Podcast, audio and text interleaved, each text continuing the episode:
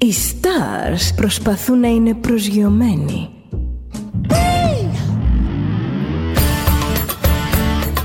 Ένα star είναι συνέχεια στον αέρα. Συνέχεια στον αέρα. Στο Διοδέλτα ζεις μαζί του.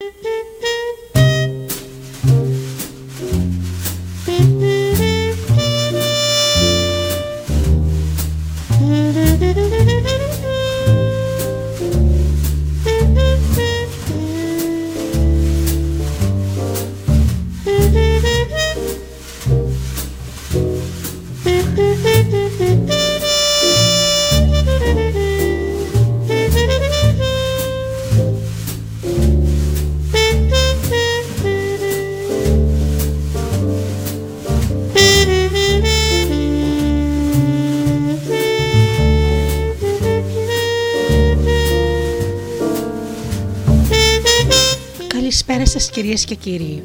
Είναι η εκπομπή «Άνθρωποι και Ιστορίες» με τη Γεωργία Αγγελή. Ζωντανά από το στούντιο Δέλτα, το ραδιόφωνο της καρδιάς μας.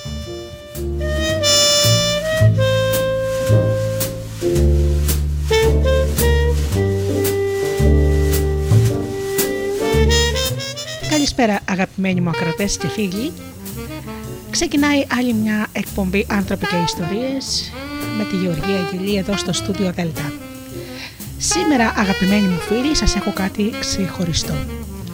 Θα μιλήσουμε λοιπόν για κβαντική και φιλοξενουμένη της εκπομπής είναι η κβαντική θεραπεύτρια Όλγα Κοστούρου όπου μας παραχώρησε μια συνέντευξη με πολλά ενδιαφέροντα πράγματα. Πρώτα όμως αγαπημένοι μου φίλοι να σας καλησπερίσω όλους εσάς που όλα αυτά τα χρόνια μας στηρίζετε με την αγάπη σας. Καλησπέριζω στους φίλους που μας ακούν πληκτρολογώντας www.studiodelta.gr Καλησπέριζω τους φίλους που μας ακούν από κινητά και tablets. Καλησπέριζω τους φίλους που μας ακούν από τις μουσικές σελίδες τις οποίες φιλοξενούμαστε όπως είναι το Live24 και το Greek Radios καλησπέρισω και τους φίλους που μας ακούν από το καινούργιο μας Ape στο Google Play στην ενότητα ραδιόφωνα Ελλάδα FM.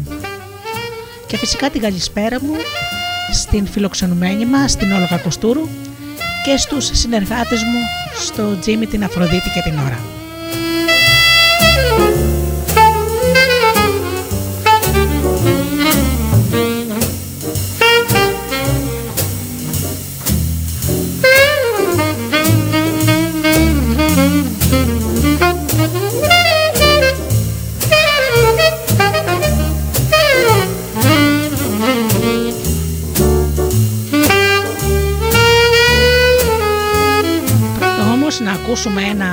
Τραγούδι και αμέσως μετά ξεκινάμε με τη συνέντευξη.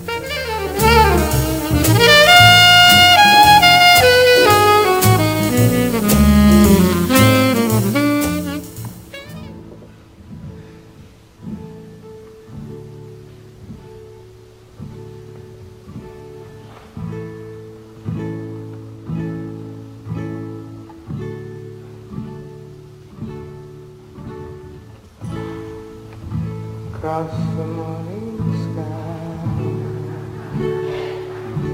All the birds are leaving.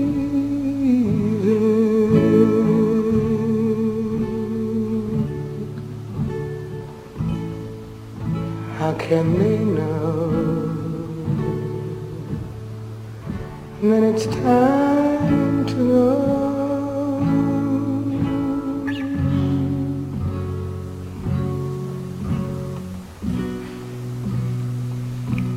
for the winter fire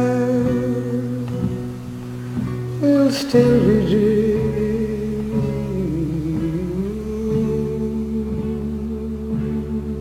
I do not count the time.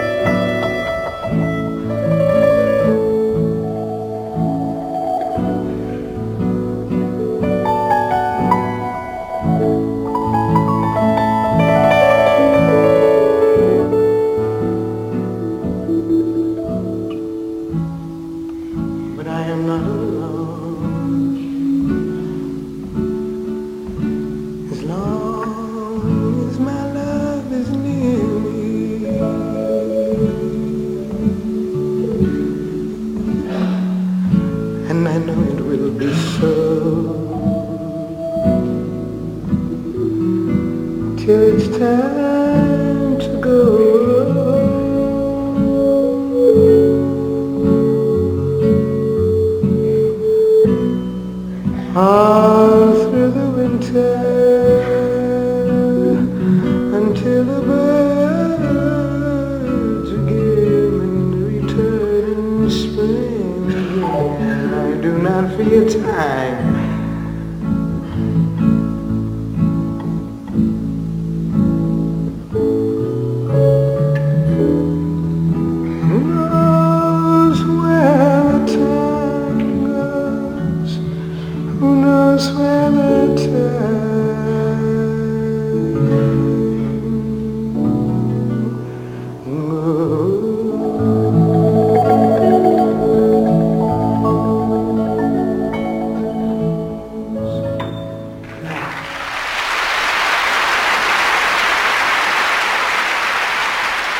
Καλησπέρα σας κυρίες και κύριοι. Σήμερα στην εκπομπή «Άνθρωποι και Ιστορίες» έχουμε καλεσμένη την κυρία Όλγα Κοστούρου, κβατική θεραπεύτρια. Θα μας πει πολλά ενδιαφέροντα πράγματα. Όλγα μου, σε ευχαριστούμε που ήρθες στην εκπομπή «Άνθρωποι και Ιστορίες». Θα ήθελα να πεις δύο λόγια στους ακροατές για τη δουλειά σου. Καλησπέρα σας. Λοιπόν, η δουλειά μου είναι πολύ πρωτοπόρα για τον ελληνικό χώρο. Ε, γιατί τώρα τελευταία οι Έλληνες έχουν αρχίσει και μπαίνουν πολύ καλά στα εναλλακτικά. Γι' αυτό βέβαια για μένα είναι φοβερά ευχάριστο. Λοιπόν, εγώ είμαι ε, κβατική θεραπεύτρια και διαλογίστρια. Ασχολούμαι με κβατικές θεραπείες και με κβατικά άλματα υλοποιήσεων επιθυμιών. Θα μας τα ξεχωρίσεις Όλγα μου ένα-ένα ξεκινώντας από τη θεραπεία, γιατί υπάρχουν άνθρωποι που έχουν και θέματα υγείας. Μπορείς να μας εξηγήσεις μερικά λόγια για αυτό το πράγμα; Λοιπόν, εγώ καταρχήν συνδυάζω την κβαντική φυσική με τη μεταφυσική. Να το ξεκαθαρίσουμε αυτό. Λοιπόν, α, η κβαντική είναι η επιστήμη η οποία έχει αποδείξει ότι τα πάντα είναι ενέργεια. Λοιπόν, α, α, να μιλήσουμε πρώτα για την κβαντική θεραπεία, έτσι; Οκ. Λοιπόν, η κβαντική θεραπεία ε, δουλεύει πάνω στην παρούσα χρονογραμμή, δηλαδή πάνω στην παρούσα ενσάρκωση που ζει ο άλλος, Λοιπόν, α, και επειδή είμαι πάρα πολύ δονισμένη και με το αρχαγγελικό και αγγελικό βασίλειο και ζητάω πάντα τη βοήθεια, όπως και πάρα πολλοί εναλλακτικοί θεραπευτές, των αγγέλων και ειδικά του υπέρτατου Αρχαγγέλου Μιχαήλ, στην κβαντική θεραπεία χρονογραμμής, ζητάω και τη βοήθεια του Μιχαήλ, κάνουμε καθαρισμούς από πληγές του παρελθόντος, από α, κόβουμε μαγνητικούς λόγους. Γενικά ε, δουλεύουμε τα τσάκρας, βάζουμε φως, καθαρίζουμε τα τσάκρας. Ε, στην ουσία δεν είναι ακριβώς κβαντική, έχει πολλά στοιχεία κβαντικής αυτή η συγκεκριμένη θεραπεία, αλλά έχει και πάρα πολλά στοιχεία μέσα μεταφυσικής. Τώρα δεν μπορώ να πω περισσότερες λεπτομέρειες, αλλά είναι θαυματουργή πραγματικά. Για να μας φέρεις και ένα παράδειγμα, υποτιθείς ότι ένας άνθρωπος πάσχει από ένα προ... χρόνια πρόβλημα υγείας Να. Και θέλει εκτός από την ε, θεραπεία που του δίνει ο γιατρός που δεν πρέπει ποτέ να την αφήνουμε, ε, θέλει να δουλέψει λίγο και το υπόβαθρο της ψυχής. Ωραία. Να πω ένα συγκεκριμένο παράδειγμα. Λοιπόν, έχω δουλέψει με αρκετούς μέχρι τώρα οι οποίοι έχουν κρίσεις πανικού. Σε καμία περίπτωση δεν ακυρώνουμε την ε, αγωγή που τους δίνει ο γιατρός. Είτε ο γιατρός είναι κλασικός, είτε είναι ολιστικός, ομοιοπαθητικός κτλ. Ο καθένας ακολουθεί το δικό του, έτσι. Ή κάνει συνδυασμούς. Λοιπόν, τι γίνεται όμως, επειδή τα πάντα όλα, το έλεγε και ο Ιπποκράτης, αυτό βασίζονται στην ψυχή, πρώτα ξεκινάνε από την ψυχή, βρίσκουμε ε, τις πληγές που έχουν δημιουργηθεί σε αυτό το άτομο. Λοιπόν, ε, δεν ακυρώνουμε, επαναλαμβάνω, σε καμία περίπτωση τη θεραπεία που ακολουθεί. Απλά επάνω στις πληγές με το δικό μου σύστημα δουλεύουμε επιπλέον για να καθαρίσουμε το εθερικό ενεργειακό πεδίο, δεν ξέρω αν γίνομαι σαφής, του ασθενούς. Λοιπόν, επάνω σε κρίσεις πανικού απλά έχω δει τεράστια θαύματα. Και γενικά το έχω δει και σε άλλες παθήσεις. Αλλά γενικότερα δεν είναι μόνο για αρρώστιες, είναι για καθαρισμό ενέργειας η κβαντική θεραπεία. Να καθαρίζει το εθερικό ενεργειακό πεδίο. Δεν ξέρω αν γίνομαι σαφής. Βεβαίως και γεννήσει όλα μου. Ε, ζούμε όλοι αυτές, αυτόν τον καιρό δύσκολες ημέρες. Πολύ δύσκολες για όλους μας. Όχι μόνο για το οικονομικό θέμα, αλλά ο κόσμος είναι τρομοκρατημένος, φοβάται. Ε, δεδομένου ότι και ο καθένας από εμάς έχει τα δικά του θέματα, από την οικογένειά του. Θεωρείς, ας πούμε, πρώτα πρώτα θέλω να σε ρωτήσω ότι ε, τα τραύματα της παιδικής ηλικίας μπορεί να μας δημιουργήσουν ε, ε, κάποια ασθένεια ως ενήλικες; Φυσικά. Μα Αυτό αφορά την θεραπεία και που, που το ανέφερα, την κρατική θεραπεία χρονογραμμής. Γι' αυτό τη λέω χρονογραμμή. Ξεκινάμε πάντα, πριν την ξεκινήσουμε τη θεραπεία αυτή, εγώ καταγράφω τις πληγές που ξεκινάνε από την παιδική ηλικία. Φυσικά τα τραύματα της παιδικής ηλικίας επηρεάζουν όλη μας την ενέργεια. Και όλη μας τη ζωή, ε, γενικά, φυσικά. Τώρα, θες να σου μιλήσω και για τα κβατικά άλματα υλοποιήσεων στόχων. Ε, ναι, σε- φυσικά θα μας μιλήσεις, θα το κάνουμε μετά το διάλειμμα, αλλά θέλω να μας πεις άλλο ένα, να, να σε ρωτήσω για ένα παράδειγμα. Παραδείγματος χάρη, είναι, έρχεται ένας κύριος, μια κυρία σε σένα και θέλει να λύσει ένα θέμα υγείας που το ίδιο είχε λόγω χάρη η μητέρα του ή ο, πας- ο πατέρας του ή ο παππούς του. Οι γιατροί επιμένουν ότι οι ασθένειες δεν είναι κληρονομικές. Όμως, όταν σε μια οικογένεια υποτεθείς ότι ο παππούς είχε ένα πνευστικό, Όχι. η γιαγιά είχε ένα Πολλές είναι πνευστικό, κληρονομικές. ναι. Και ξαφνικά έρχεται ας πούμε το παιδί ως ενήλικας και έχει και αυτός αναπνευστικό. Σε αυτή την περίπτωση η εκβατική μπορεί να βοηθήσει; Και η κβατική και η μεταφυσική σου. Λέω ότι εγώ κάνω συνδυασμό. Πάντα με το φως δουλεύω, έτσι να είμαι ξεκάθαρη. Γι' αυτό και ζητάω και τη βοήθεια του υπέρτατου Μιχαήλ. Ε, φυσικά και μπορεί να βοηθήσει. Εγώ θεωρώ ότι υπάρχει κληρονομικότητα για πάρα πολλά πράγματα. Εντάξει, μπορεί να μην επηρεάζει απόλυτα, επηρεάζει, ξέρω εγώ, ένα 7, 8, 10%. Λοιπόν, ε, υπάρχουν λοιπόν ειδικές μέθοδοι όπου κάνουμε άρση όρκων και συμβολέων από προγονικές ε, και καταβολές και από προηγούμενες ενσαρκώσεις. Έτσι. Επίσης εγώ χρησιμοποιώ και πολλούς κωδικούς πάνω σε αυτή τη θεραπεία της κοσμοενεργειακής. Δηλαδή κάνω έναν συνδυασμό μεγάλο. Έναν μεγάλο συνδυασμό. Ε, θα σε ρωτήσω κάτι αυτονόητο. Το άγχος πιστεύεις ότι θεωρείται υπεύθυνο για πολλές ασθένειες, λόγω χάρη όπως ε, ο διαβήτης ή κάποιο θέμα στο στομάχι ή στο έντερο; Τι έχεις να μας, πει, για- να, να μας πεις γι' αυτό; Θεωρώ ότι είναι η βάση πάρα πολλών ασθενειών το άγχος. Υπάρχουν δύο άγχη. Είναι το επικοδομητικό άγχος, αυτό που σε οθεί να κάνεις πράγματα. Έτσι. Υπάρχει και το, το, το, το ψυχοφόρο, το παθολογικό άγχος. Η Ελλάδα βέβαια επειδή βρίσκεται σε ένα πάρα πολύ χαμηλό ακόμα πολιτιστικό και οικονομικό και κοινωνικό επίπεδο, δυστυχώς, για πολλούς και διαφόρους λόγους. Δεν θα το αναλύσουμε τώρα αυτό εδώ γιατί δεν είναι επί της παρούσης.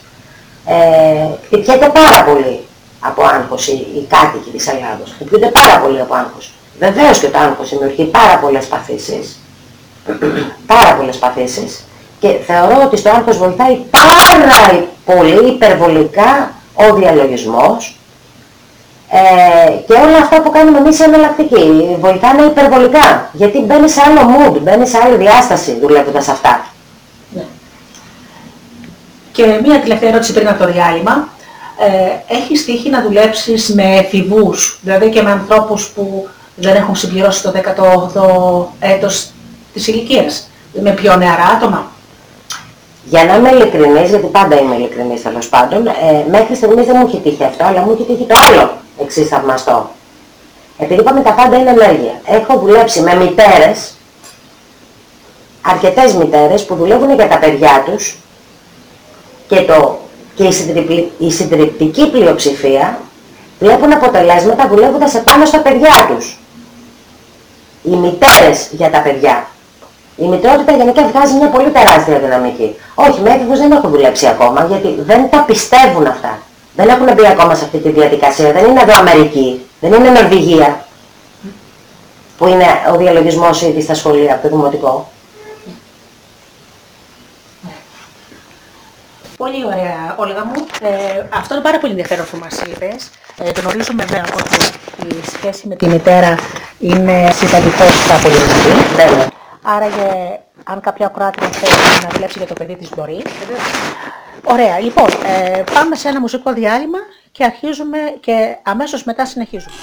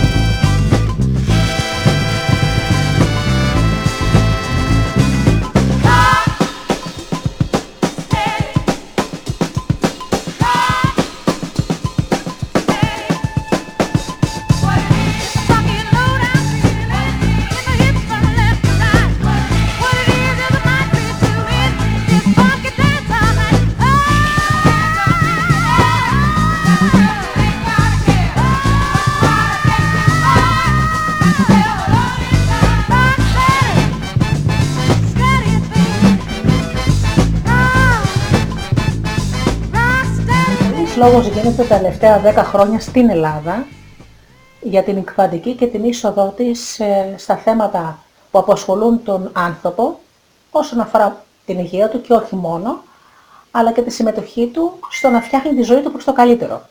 Όλγα, θέλεις να μας πεις μερικά πράγματα για την κβαντική.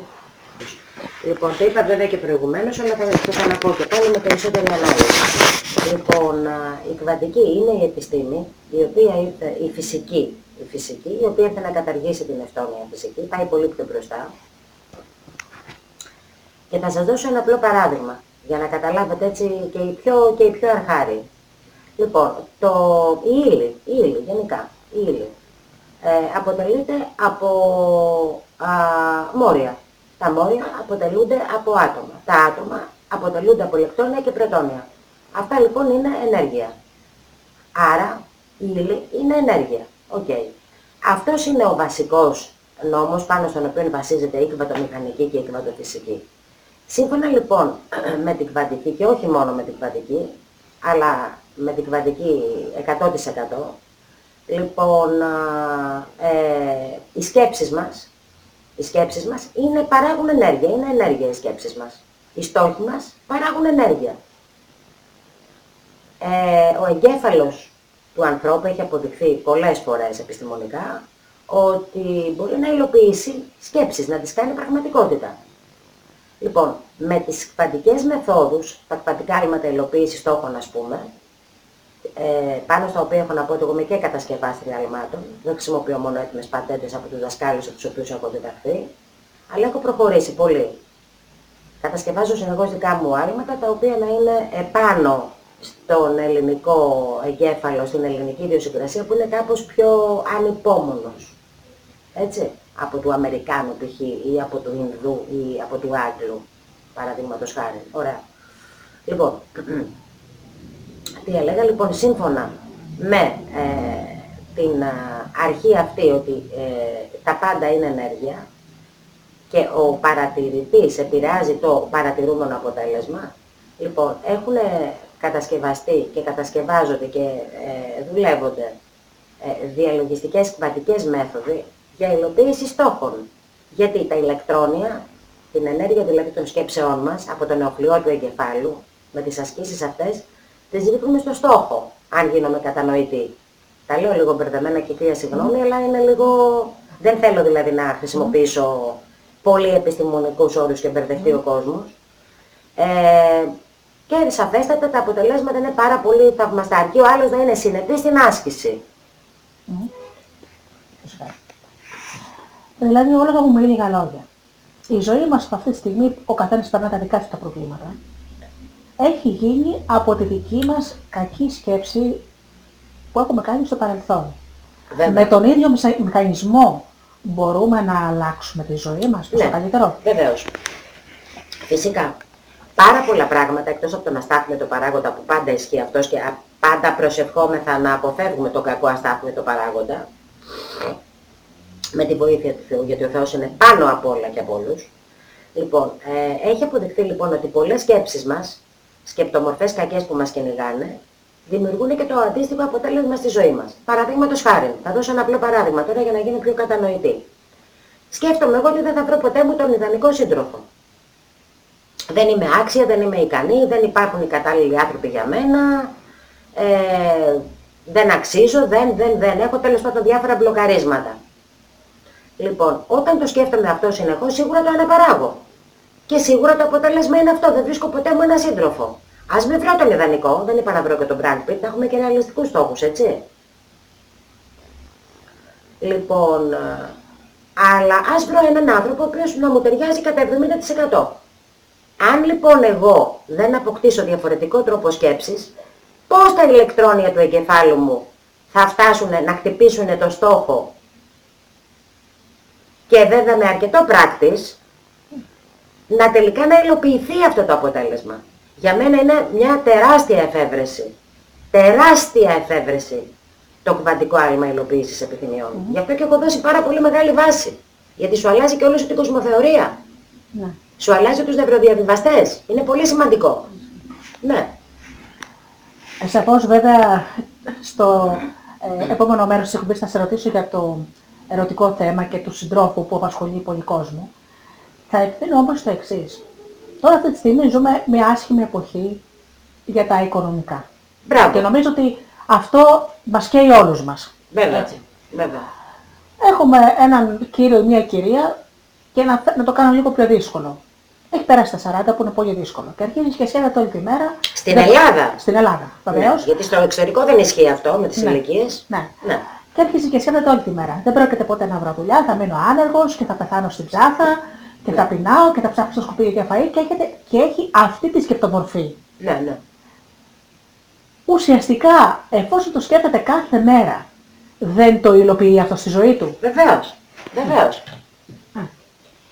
Α. Τα περισσότερα άλματα που έχω κάνει μέχρι τώρα, οφείλω να ομολογήσω, γιατί μου αρέσει να είμαι και είμαι πάντα ειλικρινής, είναι αυθονίας μέχρι στιγμής. Γιατί πραγματικά στην Ελλάδα αυτό που γίνεται είναι πρωτοφανές. Δηλαδή μόνο στα, στα πολύ πολύ υποανάπτυκτα κράτη ίσως ε, συμβαίνει αυτό. Στην υπόλοιπη Ευρώπη δεν συμβαίνει. Λοιπόν, ε, στα 40 να θεωρείσαι γέρος και να σε πετάνε εκτός ε, επαγγελματικού κλάδου. Συμβαίνει πάρα πολύ εδώ. Εκτός αν είσαι πολύ καλά οργανωμένος, δηλαδή κάπου στο δημόσιο κλπ. κλπ. Λοιπόν, στον ιδιωτικό τομέα είναι χάλια η κατάσταση. Λοιπόν, ε, πάρα πολλά λοιπόν άλματα που έχω κάνει μέχρι τώρα είναι άλματα αυθονίας ε, και επαγγελματικής αποκατάστασης. Λοιπόν, έχω να πω ότι εκβατικά δουλεύοντας οι άνθρωποι για την αυθονία έχουν συνεχώς πρόοδο στη ζωή τους και βέβαια εγώ δίνω δώρο και κοσμοενεργειακούς κωδικούς, έτσι, που συντελούν στην αυθονία, οι οποίοι δεν είναι τυχαίοι, έχουν τεράστιες δονήσεις, ε, γιατί βασίζονται επάνω στην τετρακτή του Πυθαγόρα. Αλλά αυτό είναι δώρο δικό μου. Λοιπόν, ε, ναι, με την αυθονία πραγματικά δηλαδή βλέπω τεράστια αποτελέσματα. Είναι, σας είπα, το νούμερο ένα άλμα σε ζήτηση αυτή τη στιγμή. Αλλά δεν είναι μόνο αυτό. Είναι κι άλλα. Είναι για να αλλάξει ο άλλος την ενέργειά του. Ε, είναι για να μπορέσει να πάρει την απόφαση να πάρει ένα διαζύγιο ανέμακτα με τον νόμο της αυλάβειας. Είναι για πολλά. Τα κβατικά τα άλματα τα κάνουμε για πολλά πράγματα. Ακόμα και για να χάσουμε κιλά. Αλλά θέλει δουλίτσα. Ναι. Θέλει δουλίτσα. Και τα αποτελέσματα ε, φαίνονται στις περισσότερες περιπτώσεις το, το βαριά μέσα στο εξάμεινο. Σπανίως μου έχει περάσει παραπάνω. Δηλαδή πρέπει άλλος να έχει καταλήψει την άσκησή του, α, τέτοια πράγματα, να μην το έχει δουλέψει σωστά. Ναι, ναι. Ναι. Ε, επιμένω στο οικονομικό όλγα μου γιατί είναι και αυτό που μας απασχολεί όλους μας. Ναι. Λοιπόν, καταρχήν να πω και τη γνώμη στους, τελεθε... στους ακροατές μας ότι άσχημες καταστάσεις τυχαίνουν σε όλους μας. Ναι, ναι. Και ό,τι ισχύει αυτή τη στιγμή στην, στην Ελλάδα για μένα και για σένα ισχύει για όλους μας. Βέβαια. Έτσι. Εσύ θεωρείς ότι κάνοντας την άσκηση και αλλάζοντας το σκεπτικό μου, μπορεί, παρόλο που είμαι ας πούμε 45 ή 50, να βρω την εργασία που μου ταιριάζει και να αλλάξω τον οικονομικό χάρτη της ζωής μου; Μπορεί να συμβούν διάφορα πράγματα, από μικρά έως μεγάλα θαύματα. Γι' αυτό και τα κβατικά άλματα λέγονται κβατικά άλματα θαυμάτων. Πολύ συχνά. Λοιπόν, μπορεί να συμβεί, ας πούμε, εσύ να μην έχεις, ας πούμε, μια πολύ καλή δουλειά στα χέρια σου, έτσι. Και δουλεύοντας στην αυθονία, να σου τύχει, είσαι single, είσαι μόνος. Να σου τύχει ένας σύντροφος, έχει συμβεί αυτό, γι' αυτό και το αναφέρω, ο οποίος να έχει αυτός μια πολύ καλή δουλειά και να σε βάλει μέσα στη δική του τη δουλειά. Ε, ή μπορεί να συμβεί να σου κάνουν μια πρόταση που ούτε καν την περίμενες. Να αλλάξεις αντικείμενο. Ε, Πολλά συμβαίνουν με, το, με τα άλματα περί της αυθονίας. Πολλά συμβαίνουν. Ε, τώρα θα πω και κάτι το οποίο νομίζω είναι πολύ σημαντικό. Ναι, Πολλές φορές περιμένουμε να μας έρθουν τα χρήματα από κάτι συγκεκριμένο. ναι, αν ανοίξουμε, ανοίξουμε λίγο το μυαλό μας και ζητήσουμε αυτό που θέλουμε, χωρίς όμως να πούμε εμείς, ε, τώρα θέλω να το πούμε Θεό, ο καθένας δίνει ε, διαφορετική, διαφορετικό όνομα. Ναι. Χωρίς όμως να πούμε από πού τα θέλουμε τα χρήματα, να ζητήσουμε μόνο ότι θέλω μια καλή, ερ- καλοπληρωμένη εργασία και το αφήσουμε με το κρατικό όνομα που θα κάνουμε, το αφήνουμε στην κρίση του Θεού. Μπορεί να, μα- ε, λες δηλαδή ότι μπορεί να μας έρθει απρόσμενα κάτι άλλο που δεν το είχαμε σκεφτεί ποτέ. έτσι. Ακριβώς. Ναι. Κοίταξε να δεις το κουβατικό, το κουβατικό πεδίο, επειδή έχουμε όλοι, ε, έχουμε πάρα πολλούς αυτούς σε άλλα εθερικά πεδία. Λοιπόν, μας λες, ε, δεν ζητάμε και τον τρόπο. Πώς θα Κοίταξε, γίνει; κοίταξε, υπάρχουν πολλές περιπτώσεις. Γι' αυτό σίγουρα εγώ πάντα όταν κάνω δουλειά με έναν άνθρωπο, ε, ατομική συνεδρία, έτσι, λοιπόν, του κάνω και life coaching. Δηλαδή, είναι ανάλογα την περίπτωση. Π.χ. ένας έχει ένα μαγαζί. Ποντάρει να ανεβάσει τη δουλειά του στο μαγαζί. Μιλάει για συγκεκριμένο θέμα. Ένας άλλος θέλει απλά αυθονία και το έχει αφήσει στο πεδίο των, ε, που είναι και το κβαντικό πεδίο των ε, πάρα πολλών των απεριορίστων δυνατοτήτων. Δεν έχει κάτι συγκεκριμένο στο μυαλό του, το αφήνει στο σύμπαν. Στην αρχή να ξέρεις η αυθονία όταν του δουλεύεις έρχεται με μικρά μικρά δωράκια. Συνήθως έτσι γίνεται. Το θέμα είναι να μπεις καλά να κβαντικοποιηθείς που χρησιμοποιώ εγώ μια, δικά, μου- μια δικιά μου έκφραση. Να μπεις καλά στο mood Μμμ. του κβαντικού πεδίου με τις, με τις ε, κβαντικές ασκήσεις οι οποίες είναι εύκολες, είναι απλές, δεν είναι δύσκολες και μάλιστα θα έλεγα ότι είναι και πάρα πολύ ευχάριστες. Λοιπόν, αρχίσει αυτό που είπα και προηγουμένως, ε, ε, Γεωργία μου, ότι το μυαλό ε, έλκει, έλκει. Οι, ε, οι σκέψεις έλκουν πράγματα. Δεν μπορούμε να το, ζωγρα... να το ζωγραφίσουμε στο ακριβώς όμως, έτσι. Το θέμα είναι να έχουμε καλό αποτέλεσμα. Και επίσης και κάτι άλλο. Α, δουλεύοντας κβαντικές ασκήσεις, που αυτό είναι το πιο σημαντικό, ανεβάζουμε και την ενέργειά μας. Και αυτό είναι καλό για όλα τα ζητήματα της ζωής μας. καταλαβες Δηλαδή μπορεί να δουλεύεις για αυθονία και να αυξηθούν παράλληλα και οι φιλίες σου. Να αυξηθούν τα χόμπι σου. Είναι πολλά που παίζουν ρόλο. Και δουλεύουμε πάντα για το καλό. Να ξέρεις, εγώ ποτέ δεν δουλεύω για κακές προθέσεις, έτσι. Πολύ ενδιαφέρον αυτό. Εδώ σ- στο σημείο αυτό να πω τη δική μου εμπειρία, γιατί πρέπει να σας πω ότι με την Όλγα την Κουστούρου έχουμε δουλέψει μαζί. Ε, ζήτησα κάποια πράγματα και μου- αρχίζουν και μου έρχονται μικρά δώρα, δηλαδή τι θέλω να πω. Ε, μου λείπανε στο σπίτι κάτι πραγματάκια που ξαφνικά μου τα κάνανε δώρο. Μπράβο. Ε, ζήτησα ε, συγκεκριμένο γιατρό για να με βοηθήσει και ήρθε. Μπράβο. Θέλω να πω δηλαδή αυτό το λέω σαν παράδειγμα εγώ πρώτη ε, στην εκπομπή μου λέω πράγματα που έχω κάνει και εγώ η ίδια ότι ε, πολλές φορές α, όταν ανοίγει το πεδίο αρχίζουν και σου έρχονται σιγά σιγά Ναι, ναι, μικρά έτσι δωράκια. ξεκινάει, με μικρά μικρά δωράκια. Λοιπόν, είπες τώρα για κάποιον επαγγελματία, ας πούμε, είναι ένας επιχειρηματίας που έχει ένα μαγαζί. Που όπως ξέρουμε όλοι μας, τα τελευταία δύο χρόνια οι ελεύθεροι επαγγελματίες έχουν πληγεί κυριολεκτικά Ναι, ναι. από. Όχι μόνο τα τελευταία δύο. Ναι. Ε, αλλά τα τελευταία δύο χρόνια λόγω του κορονοϊού και λόγω όλα αυτά έχουν ας πούμε πέσει δουλειές και μερικοί αναγκαστήκαν ας πούμε ακόμα και να κλείσουν το μαγαζί τους. Ναι, ναι.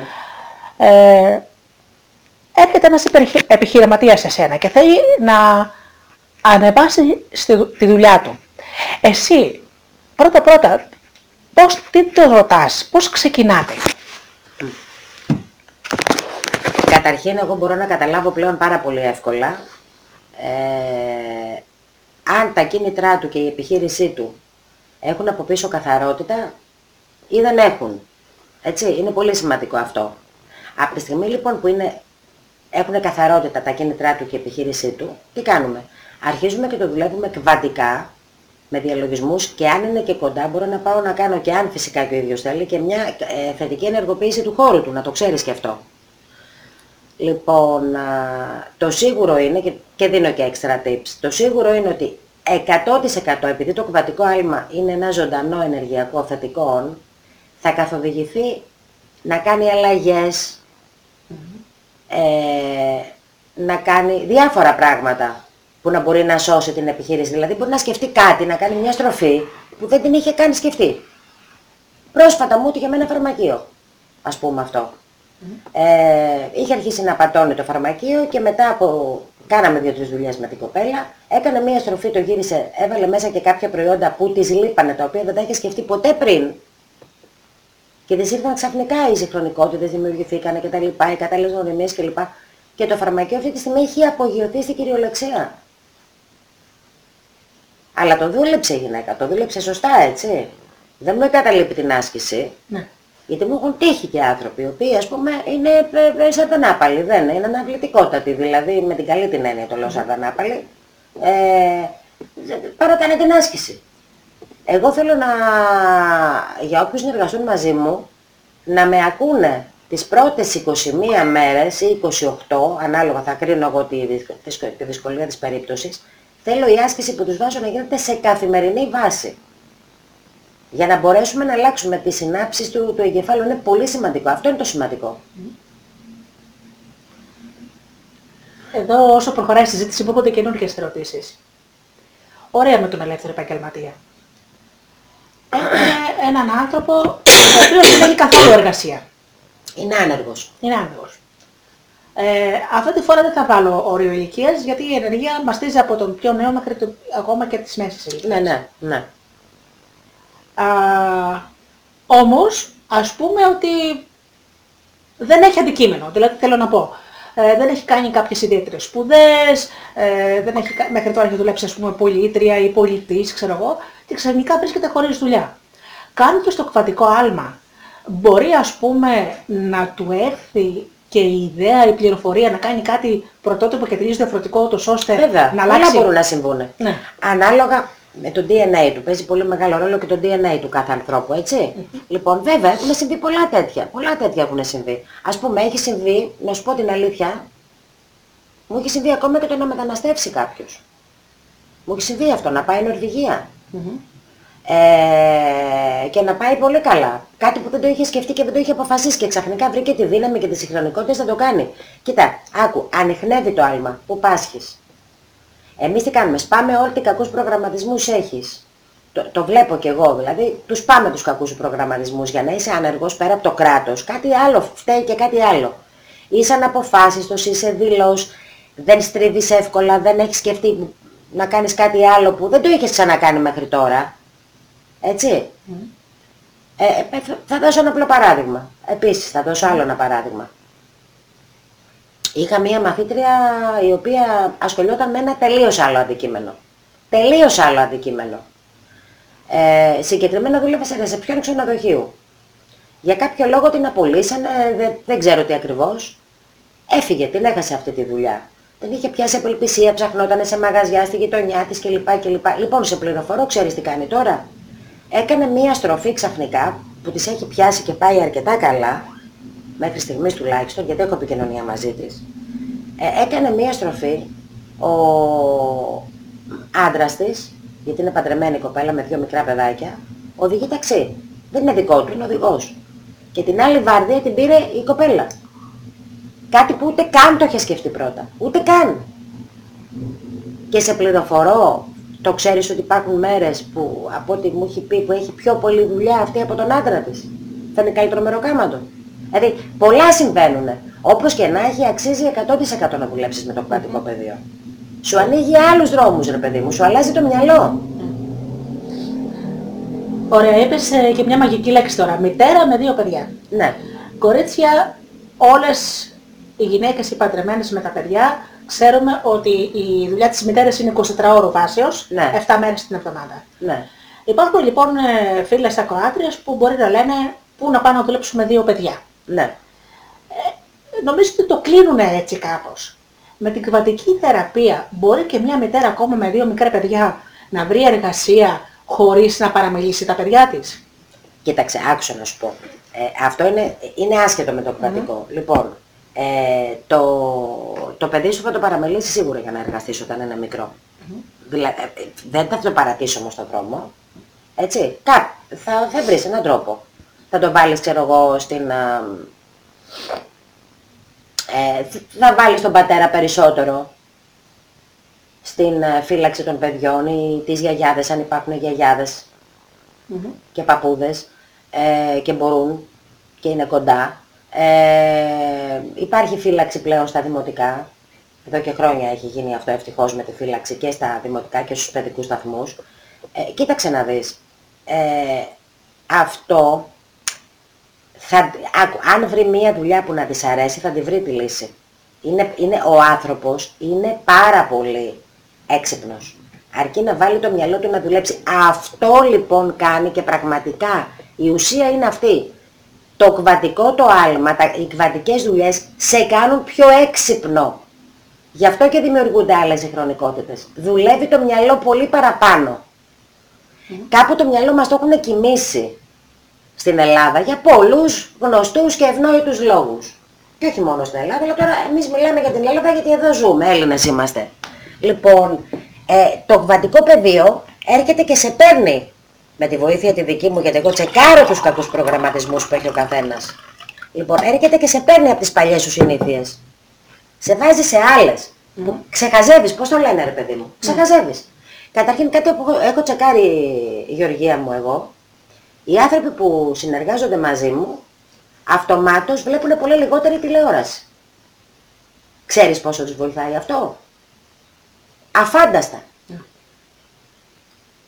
Ε, Δηλαδή δεν ασχολούνται ας πούμε, τόσο πολύ, ασχολούνται, ε, έρχονται, συντονίζονται περισσότερο με, το, με την αυταγάπη, με το είναι τους, με το μέσα τους και με τον ανώτερο εαυτό τους. Δουλεύουμε με τον ανώτερο εαυτό, όπως και να έχει. Λοιπόν, και βλέπεις ότι από μόνα τους κάποια πράγματα, κάποια σκουπίδια που έχεις μέσα σου, φεύγουνε, φεύγουνε, τα απομακρύνεις. Τοξικούς φίλους, πολλά και διάφορα. Είναι μαγικό. Είναι μαγικό πραγματικά, δηλαδή αξίζει πραγματικά τον κόπο. Εγώ, δε- κοίταξε και θα σου πω και κάτι άλλο, Γεωργία μου, εσύ με ξέρεις κάπως. Αρκετά. Εγώ είμαι, είμαι ένας χαρακτήρας ε, που δεν θα σχολιόμουν με τίποτα που να μην ήξερα ότι έχει 100% αποτέλεσμα. Πρώτα πειραματίστηκα πάρα πολύ στον εαυτό μου, πάρα πολύ και σε φίλους μου και σε συγγενείς μου, έτσι, πριν βγω να το κάνω επάγγελμα αυτό. Πειραματίστηκα πάρα πολύ. Δηλαδή, το είδα πώς λειτουργεί επάνω μου. Με πήρα από ένα πεδίο και με έβαλε σε άλλο πεδίο. Επίσης, ένα άλλο κβαντικό άλμα που μου ζητάνε πολύ συχνά είναι να αλλάξουν αυτό. Θέλουν να αποκτήσουν μια άλλη προσωπικότητα. Πολύ ωραίο. Αυτό μου το έχουν ζητήσει πολύ και είναι από τα άλματα επίσης που λατρεύω. Δηλαδή να γίνουν πιο θελκτικοί, πιο μορφωμένοι, πιο έξυπνοι, πιο φωτεινοί, πιο αισιόδοξοι. Μπαίνει σε άλλο εθερικό πεδίο. Ο άνθρωπος έχει πολλά εθερικά πεδία. Να το ξέρεις, δεν έχει μόνο ένα, έχει πολλά. Και θέλουμε να υλοποιήσουμε, δηλαδή να φέρουμε στο τώρα, να φέρουμε στο τώρα, τον εαυτό μας που είναι, ένα, σε ένα, τον εαυτό μας που είναι σε ένα άλλο εθερικό πεδίο και είναι πολύ πιο χαρούμενος, πολύ πιο ευτυχισμένος. Αυτό. Σου είχε τύχει περίπτωση να έρθει κάποιος να κάνει ένα κρατικό για την εργασία ή για τα χρήματα και ξαφνικά από την εργασία να προκύψει ότι αυτό που χρειάζεται πρώτα-πρώτα είναι να αλλάξει το χαρακτήρα του και το, την προσωπικότητά του. Πολλές φορές. Ε; Πολλές φορές. Ούτως ή άλλως αυτό το κάνουμε από την αρχή. Εγώ τσεκάρω τα προβλήματα που έχει ο άλλος. Σου λέω, έχω μεγάλες γνώσεις ε, ψυχολογίας. Πολύ μεγάλες γνώσεις. Τσεκάρω τα προβλήματα. Με τη συζήτηση τσεκάρω. Και τα πετάμε, τα πετάμε, τα σπάμε αυτά τους κακούς προγραμματισμούς. Αλλά ναι, να ανακαλύψει και πράγματα μόνος του. Επίσης μου έχει τύχει να δουλεύει για τη δουλειά του μια συγκεκριμένη δουλειά και να του τη δώσει να αλλάξει τελείως δουλειά. Ε, θα σου δώσω ένα παράδειγμα πάλι πρόσφατο. Έχω μια συμμαθήτριά μου από το γυμνάσιο, Λύκειο. Μια παιδική μου φίλη που την εμπιστεύομαι ένα πολύ καλό κορίτσι και με αγαπάει και την αγαπάω. Είμαστε γνωστές από μικρά παιδιά. Αυτή λοιπόν είχε ένα ουζερί, από τα πολύ καλά, τα, τα φτασμένα ουζερί, μικρό αλλά ωραίο, που ήταν στο...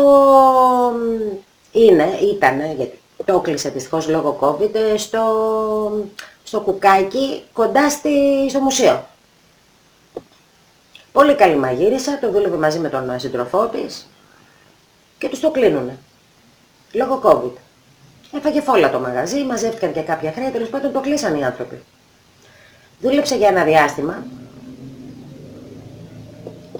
Ε, ο σύντροφός της δούλεψε στο Δήμο, ως δημοτικός υπάλληλος για, οκ- με οκτάμηνη σύμβαση, αυτή άνεργη στο σπίτι. Απελπισμένη, είχαν απελπιστεί. Λοιπόν, και μία μέρα τη φώναξα εγώ εδώ, γιατί είναι σου λέω παιδική μου φίλη και της λέω θα σου κάνω εντελώς δωρεάν ε, κβαντικό άλμα αφθονίας. Μέσα σε 1,5 μήνα με πήρε τηλέφωνο και μου είπε ότι τους έτυχε από διάφορες συγκυρίες να αναλάβουν οι δυο τους, αυτή και ο σύντροφός της, ξενοδοχείο στη Σάμο. Φεύγουν 18 Απριλίου. Αλλάξαν τελείως κάτι που δεν το είχαν καν σκεφτεί. Και μάλιστα έχουν σκοπό να μείνουν και μόνιμα εκεί αν πάει καλά το πράγμα που το εύχομαι. Να φύγουν τελείως από την Αθήνα. Τέλεια. Ναι. Υπάρχουν και δύσκολες περιπτώσεις. Θα σου πω τώρα τι σκέφτομαι. Όλες έχουν τη δυσκολία Ναι. τους.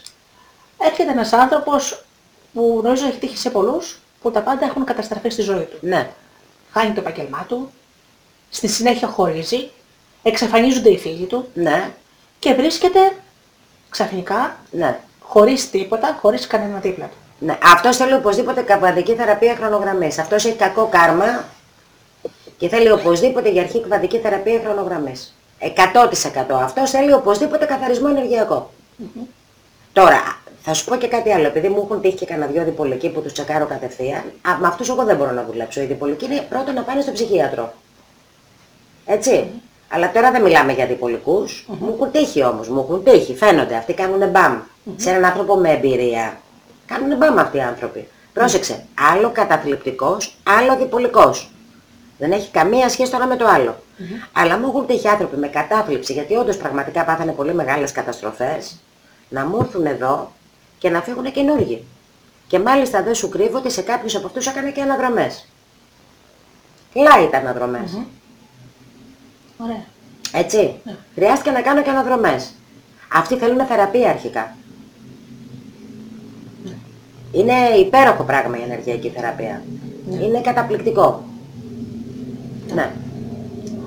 Ε, πιστεύεις ότι καμιά φορά τα γεγονότα στη ζωή μας έρχονται για να μας δείξουν κάτι, ίσως κάτι που δεν κάνουμε καλά, ίσως ο- να έρθει η ώρα της αλλαγής. Δηλαδή, πραγματικά, δηλαδή μια καταστροφή μπορεί να μην είναι καταστροφή, αλλά να είναι η αρχή για κάτι καινούριο και κάτι καλύτερο. Θα σου δώσω ένα απλό παράδειγμα, πολύ ωραία ερώτηση, θα σου δώσω ένα απλό παράδειγμα το οποίο είναι από την προσωπική μου ζωή. Ένα πολύ ωραίο απλό παράδειγμα που είναι από την προσωπική μου ζωή. Λοιπόν, εγώ για πολλά χρόνια είχα με τον πατέρα μου μαγαζί στο κέντρο. Κάποια στιγμή με τα μνημόνια αυτό το, μαγα- το συγκεκριμένο κατάστημα, πολύ πετυχημένο κατάστημα, 40 ετών κατάστημα, όχι χθεσινό, άρχισε να έχει τρομερή πτώση, έμπαινε μέσα. Το κρατήσαμε όσο μπορούσαμε. Το κρατήσαμε όσο μπορούσαμε. Λοιπόν, κάποια στιγμή το κλείσαμε. Συνταξιοδοτήθηκε βέβαια ο πατέρας μου. Εγώ δεν πρόλαβα γιατί ήμουν μικρή. Θα σε ρωτήσω τώρα κάτι και θέλω να μου απαντήσεις εσύ επάνω σε αυτό. Αν δεν είχε κλείσει το κατάστημα που εμένα έχει αρχίσει ήδη να με πνίγει και να με κουράζει και να μην μου αρέσει καθόλου. Θα μπορούσα εγώ να γίνω κβαντική υλοποιήτρια και θεραπεύτρια που μου αρέσει πάρα πολύ; Και ασχολούμαι με αυτά από πολύ μικρή μεταναλλακτικά. Δηλαδή εγώ τρέλα εγώ με αυτά. Αφού ο πατέρας μου με έλεγε αλλά και ότι Θεός χωρές τον δεν ζει πια. Λοιπόν, α, ε, ο πατέρας μου με έλεγε ελαφρύσκιωτη. Δεν μπορούσε να το καταλάβει, ήταν πολύ γήινος τύπος. Αν δεν είχε κλείσει το κατάστημα, πώς θα έμπαινα εγώ σε αυτό τον εναλλακτικό κύκλο που τόσο πολύ μου αρέσει, γιατί έπρεπε να μελετήσω πρώτα, να τριφτώ, να κάνω πολλά, να μείνω στο, στο σπίτι μου σε ησυχία, δεν, δεν μπαίνεις εύκολα στο mood. Πρέπει να απομονωθείς από τον κόσμο για να, να μελετήσεις πολύ επάνω σε αυτά. Κατάλαβες, ναι, εμένα πιστεύω αυτό μου τύχε για να προχωρήσω. Τα πάντα γίνονται για την εξέλιξη της ψυχής και της συνειδητότητας. Ο σκοπός μας είναι να φτάσουμε στη θέωση μέσα από πολλές ενσαρκώσεις, αλλά αυτό είναι μια άλλη συζήτηση. Λοιπόν, και ναι, κάποια εμπόδια συμβαίνουν για καλό. Τώρα, αν το πήρες το μήνυμα, το πήρες. Αν δεν το πήρες, θα πρέπει να, το, να σου ξαναγίνει πάλι μάθημα. Αυτό είναι. Δηλαδή αντί να, λέμε, να κλαίμε και να τα βάζουμε με το Θεό για κάποια ατυχία, μπορεί και αυτό να έχει γίνει για το καλό μας, για την εξέλιξή μας. Έτσι δεν Βέβαια, είναι; για την εξέλιξη της ψυχής και της συνειδητότητας. Δηλαδή, άκου, όχι βέβαια όλα, έτσι μην τρελαθούμε κιόλας, γι' αυτό και προσευχόμεθα και για προστασία. Και ζητάμε προστασίες. Αλλά ε, ένα τεράστιο ποσοστό των πραγμάτων που μας συμβαίνουν, μας συμβαίνουν για να πάρουμε το μήνυμα να εξελιχθούμε σαν όντα. Ναι, σαν ψυχές, σαν πνεύματα. Κατάλαβες; Ναι, ναι. Και υπάρχουν πάρα πολλοί άνθρωποι ευτυχώς που το παίρνουν το μήνυμα και εξελίσσονται και υπάρχουν άνθρωποι που είναι τόσο κολλημένοι και κρίμα και ιδίως άντρες και αυτό με στεναχωρεί οι οποίοι δεν ασχολούνται εδώ στην Ελλάδα ιδιαίτερα με τα πνευματικά. Αλλά γυναίκες ναι έχω δει να εξελίσσονται θεαματικά μετά από μεγάλες αλλαγές. Θεαματικά, μετά από μεγάλες πτώσεις. Να, να εξελίσσονται σε απίστευτα πνευματικά, υψη- ε, σε απίστευτα υψηλό πνευματικό σημείο. Σε σύγκριση με παλιά. Ναι βέβαια, το, το πιστεύω απόλυτα αυτό. Και βέβαια απέφχομαι τις μεγάλες απώλειες. Σε κανένα να μην τυχαίνουν οι πολύ μεγάλες απώλειες. Αλλά καμιά φορά και μια αρρώστια. Ναι, συμβαίνει για να σε εξελίξει πνευματικά, βεβαίως. πολύ ενδιαφέροντα. Θα κάνουμε μια μικρή διακοπή ε, για ένα τραγουδάκι και γυρίζουμε με κάτι ακόμα πιο ενδιαφέρον. Too much of anything is not good for you, baby. But I don't know about that. As many times as we've loved and we've shared love and made love, it doesn't seem to me like it's enough. It's just not enough, baby. It's just not enough. Oh, baby. My darling, I can't get enough of your love, babe. Girl, I don't know, I don't know why. Can't get enough of your love, babe. Lord, some things I can't get used to,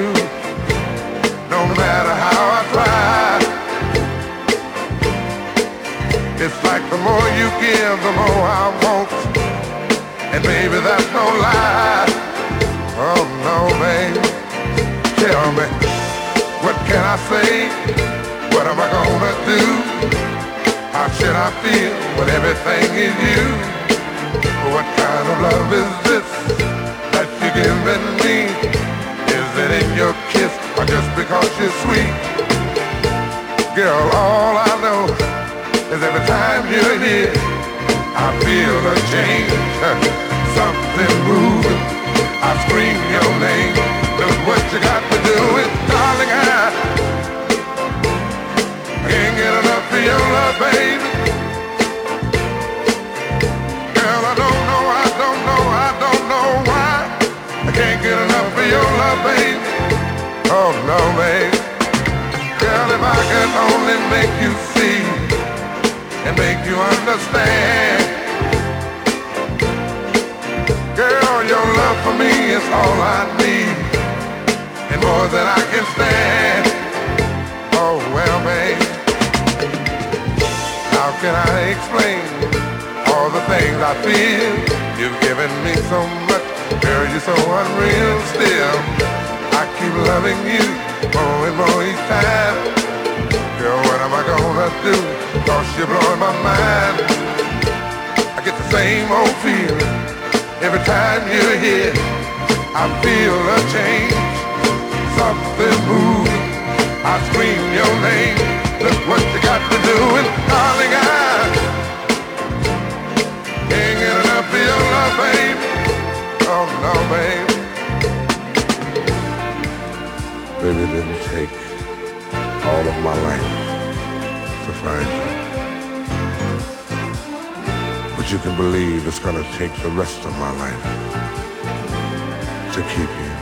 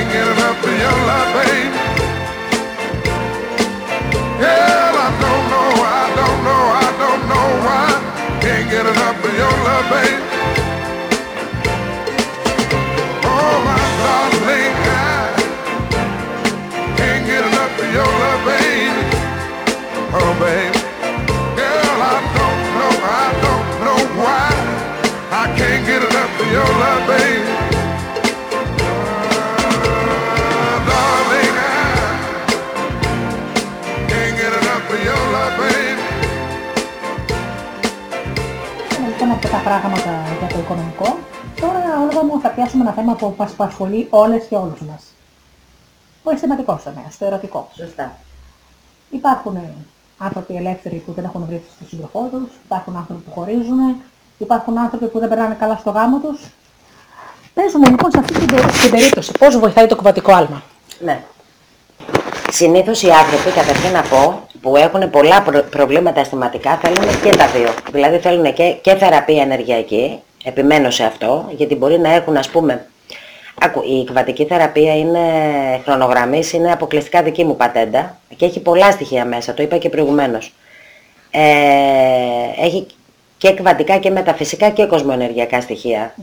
Και ζητάω και τη βοήθεια του υπέρτατου Αρχαγγέλου Μιχαήλ στο δε facebook, εσύ το ξέρεις καλά, το ψευδόνυμό μου είναι Μισελ Άντζη, γιατί είμαι πάρα πολύ με τον Αρχάγγελο Μιχαήλ. Πάρα πολύ. Όπως και πάρα πολύ εναλλακτική. Βοηθάει πάρα πολύ σε καθαρισμούς. Λοιπόν, αυτοί οι άνθρωποι καταρχήν θέλουν, όταν έχουν τόσο κακό κάρμα στα ερωτικά, θέλουν καθαρισμό. Θέλουν θεραπεία. Αυτό είναι μία συνεδρία. Πάμε και κάτω. Δεν κάνουν κάτι μετά αυτοί μόνοι τους, πέρα από μια προσευχή ίσως που θα τους δώσω. Λοιπόν, μπορεί να έχουν ας πούμε δώσει όρκους αγαμία σε προηγούμενη ενσάρκωση, όσο, όσο και αν σου φαίνεται παράξενο αυτό. Κάνουμε άρση αυτών των όρκων και των συμβουλέων, συμβολέων. Ε, anyway, πέρα από αυτό, από τη θεραπεία, ε, ε, κάνουμε κβαντικό άλμα, έβρεση συντρόφου, αλλά τους καθοδηγώ εγώ γιατί έχω ακούσει τα απίστευτα. Δηλαδή, θα σου δώσω να καταλάβεις κάτι και ας γελάσεις, δεν πειράζει. Ε, όντως πριν από δύο χρόνια μου ζήτησε μία κυρία, με πήρε τηλέφωνο και μου είπε ότι θέλει να βρει έναν άντρα που να είναι σαν το λάμπρο στις άγριες μέλισσες. Καταλαβαίνεις πόσο καθοδήγηση και life coaching ήθελε αυτή η κοπέλα για να αλλάξει ε, σκεπτικό. Ε, μου έχουν τύχει κι άλλα. Μου έχουν τύχει γυναίκες οι οποίες είναι μονικές με έναν άνθρωπο που δεν ενδιαφέρεται ποτέ. Δεν έχει δείξει ποτέ ιδιαίτερο ενδιαφέρον. Θέλουν να δουλέψουν για αυτόν. Αυτό δεν γίνεται. Θα είχε φανεί αν άλλος ήθελε. Οπότε εδώ τώρα εγώ τους προτείνω να δουλέψουμε το ξενέρωμα που λέω εγώ. Δηλαδή να φύγει από το πεδίο τους, από το μυαλό τους αυτός ο άνθρωπος που δεν τις θέλει. Είναι κάθε περίπτωση εντελώς διαφορετική. Έτσι. Λοιπόν, ε, και τι γίνεται τώρα; Επειδή είναι πραγματικά δύσκολες οι σχέσεις των δύο φίλων τα τελευταία χρόνια. Και όχι μόνο, ίσως ήταν και πάντα και να μην το είχαμε αντιληφθεί, αλλά τώρα φαίνεται πολύ έντονα. Είναι πραγματικά πολύ δύσκολες. Λοιπόν, ε, πρέπει να είμαστε, ε, και το, το, το, ορίζω, το κανονίζω εγώ αυτό, πρέπει να είμαστε λίγο ανοιχτοί και να συμβιβαστούμε και σε κάποια πράγματα. Συνήθως ανεβάζουμε πάρα πολύ ψηλά τον πύχη, πολύ παραπάνω από όσο πρέπει. Να μου πεις αφού το κβαντικό πεδίο, σε προλαβαίνω, λέγεται το πεδίο των απεριορίστων δυνατοτήτων. Ναι, βεβαίως και υπάρχουν απεριόριστες δυνατότητες, αλλά να έχουμε και ένα ρεαλισμό, έτσι. Δηλαδή, ε, ας πούμε εγώ τώρα αυτή τη στιγμή είμαι 59 χρονών. Ε, δεν μπορώ να έχω την απέτηση αυτή τη στιγμή να με ερωτευτεί ένας 35 που κακά τα ψέματα τώρα και ποιος δεν θα ήθελε ένα 35 όχι εγώ στην προηγούμενη περίπτωση, αλλά εντάξει, είναι ένα ωραίο παιδί. Δεν έχουν μόνο οι άντρες το δικαίωμα να κοιτάνε τις μικρότερες, έχουμε και εμείς το δικαίωμα να κοιτάμε τους μικρότερους. Ε, εγώ αυτή τη στιγμή ας πούμε, το λογικό και το ρεαλιστικό θα είναι να δουλέψω για κάποιον συνομιλικό μου ή άντε δύο-τρία χρόνια μικρότερο ή μεγαλύτερο.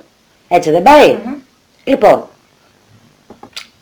εγώ φροντίζω γι' αυτό, να δουλέψει ο άλλος Γι' αυτό και υπάρχει πολύ life coaching επάνω στα κβαντικά άλματα. Να δουλέψει ο άλλος επάνω σε αυτά στα οποία ε, μπορεί να πετύχει. Θέλω, εγώ θέλω να έχουμε αποτελέσματα, Γεωργία. Ωραία. Καταλαβες. Ας αργήσει λίγο να εμφανίσει αποτελέσματα. Δεν πειράζει. Εμένα με ενδιαφέρει να εμφανίσει και να εμφανίσει τα σωστά αποτελέσματα. Ωραία. Αυτό. Ναι. Και το καλό βέβαια να επισημάνω με τα κβαντικά είναι ότι γίνεται και τηλεφωνικός. Δεν είναι ανάγκη διαζώσεις, γι' αυτό δουλεύω εγώ και πολύ με εξωτερικό και με επαρχία. Αυτό είναι το πολύ καλό. Γίνονται και από messenger. Ναι. Ναι. Ωραία. Όλο μου να σε ρωτήσω κάτι. Πώς εσύ ξεχωρίζεις όταν έρθει ένας πελάτης, άντρας ή γυναίκα; Πώς ξεχωρίζεις τη διαφορά από έναν γάμο που έχει βαλτώσει και θέλει λίγη ανανέωση από ένα τοξικό γάμο που κάνει κακό και στους δύο και ίσως και στα παιδιά τους. Με την ιστορία τους. Όταν θα μου πούνε την ιστορία, όταν θα μου πει τέλος πάντων την ιστορία, καταλαβαίνω εγώ αμέσως. Καταλαβαίνω, βγάζω πολλά συμπεράσματα. Είναι θέμα εμπειρίας, ε, Γεωργία. Είναι θέμα εμπειρίας. Εγώ σου λέω, έχω ασχοληθεί πολύ και με την ψυχολογία. Ε, σίγουρα υπάρχουν γάμοι που θέλουν μία ένεση για να ξαναπάρουν εμπρός. Υπάρχει αγάπη. Αλλά υπάρχουν και γάμοι οι οποίοι πραγματικά πρέπει να τελειώσουν. Να τελειώσουν γιατί κάναν τον κύκλο τους, δώσανε αυτά που είχαν να δώσουν και από εκεί και πέρα μόνο φθορά δημιουργούν. Κατάλαβες, αυτοί ναι, πρέπει να τελειώσουν οι γάμοι, πραγματικά. Ναι. Ωραία.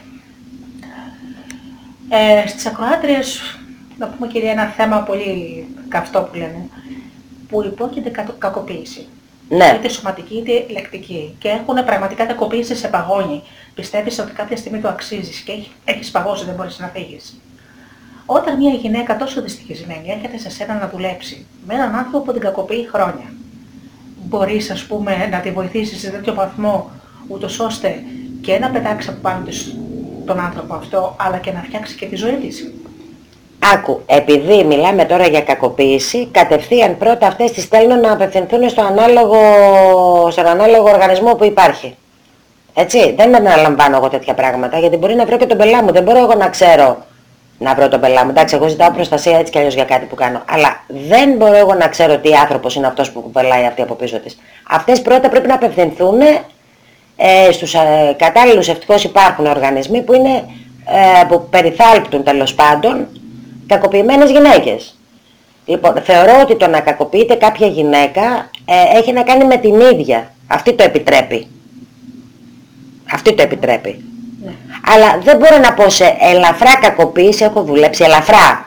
Δηλαδή να πίνει άλλος κανένα ποτηράκι και καμιά φορά να λέει και καμιά βλαστήμια. Και αυτό είναι λεκτική κακοποίηση. Και αυτό είναι μια μορφή κακοποίηση. Εκεί έχουμε δουλέψει με αποτελέσματα, ναι.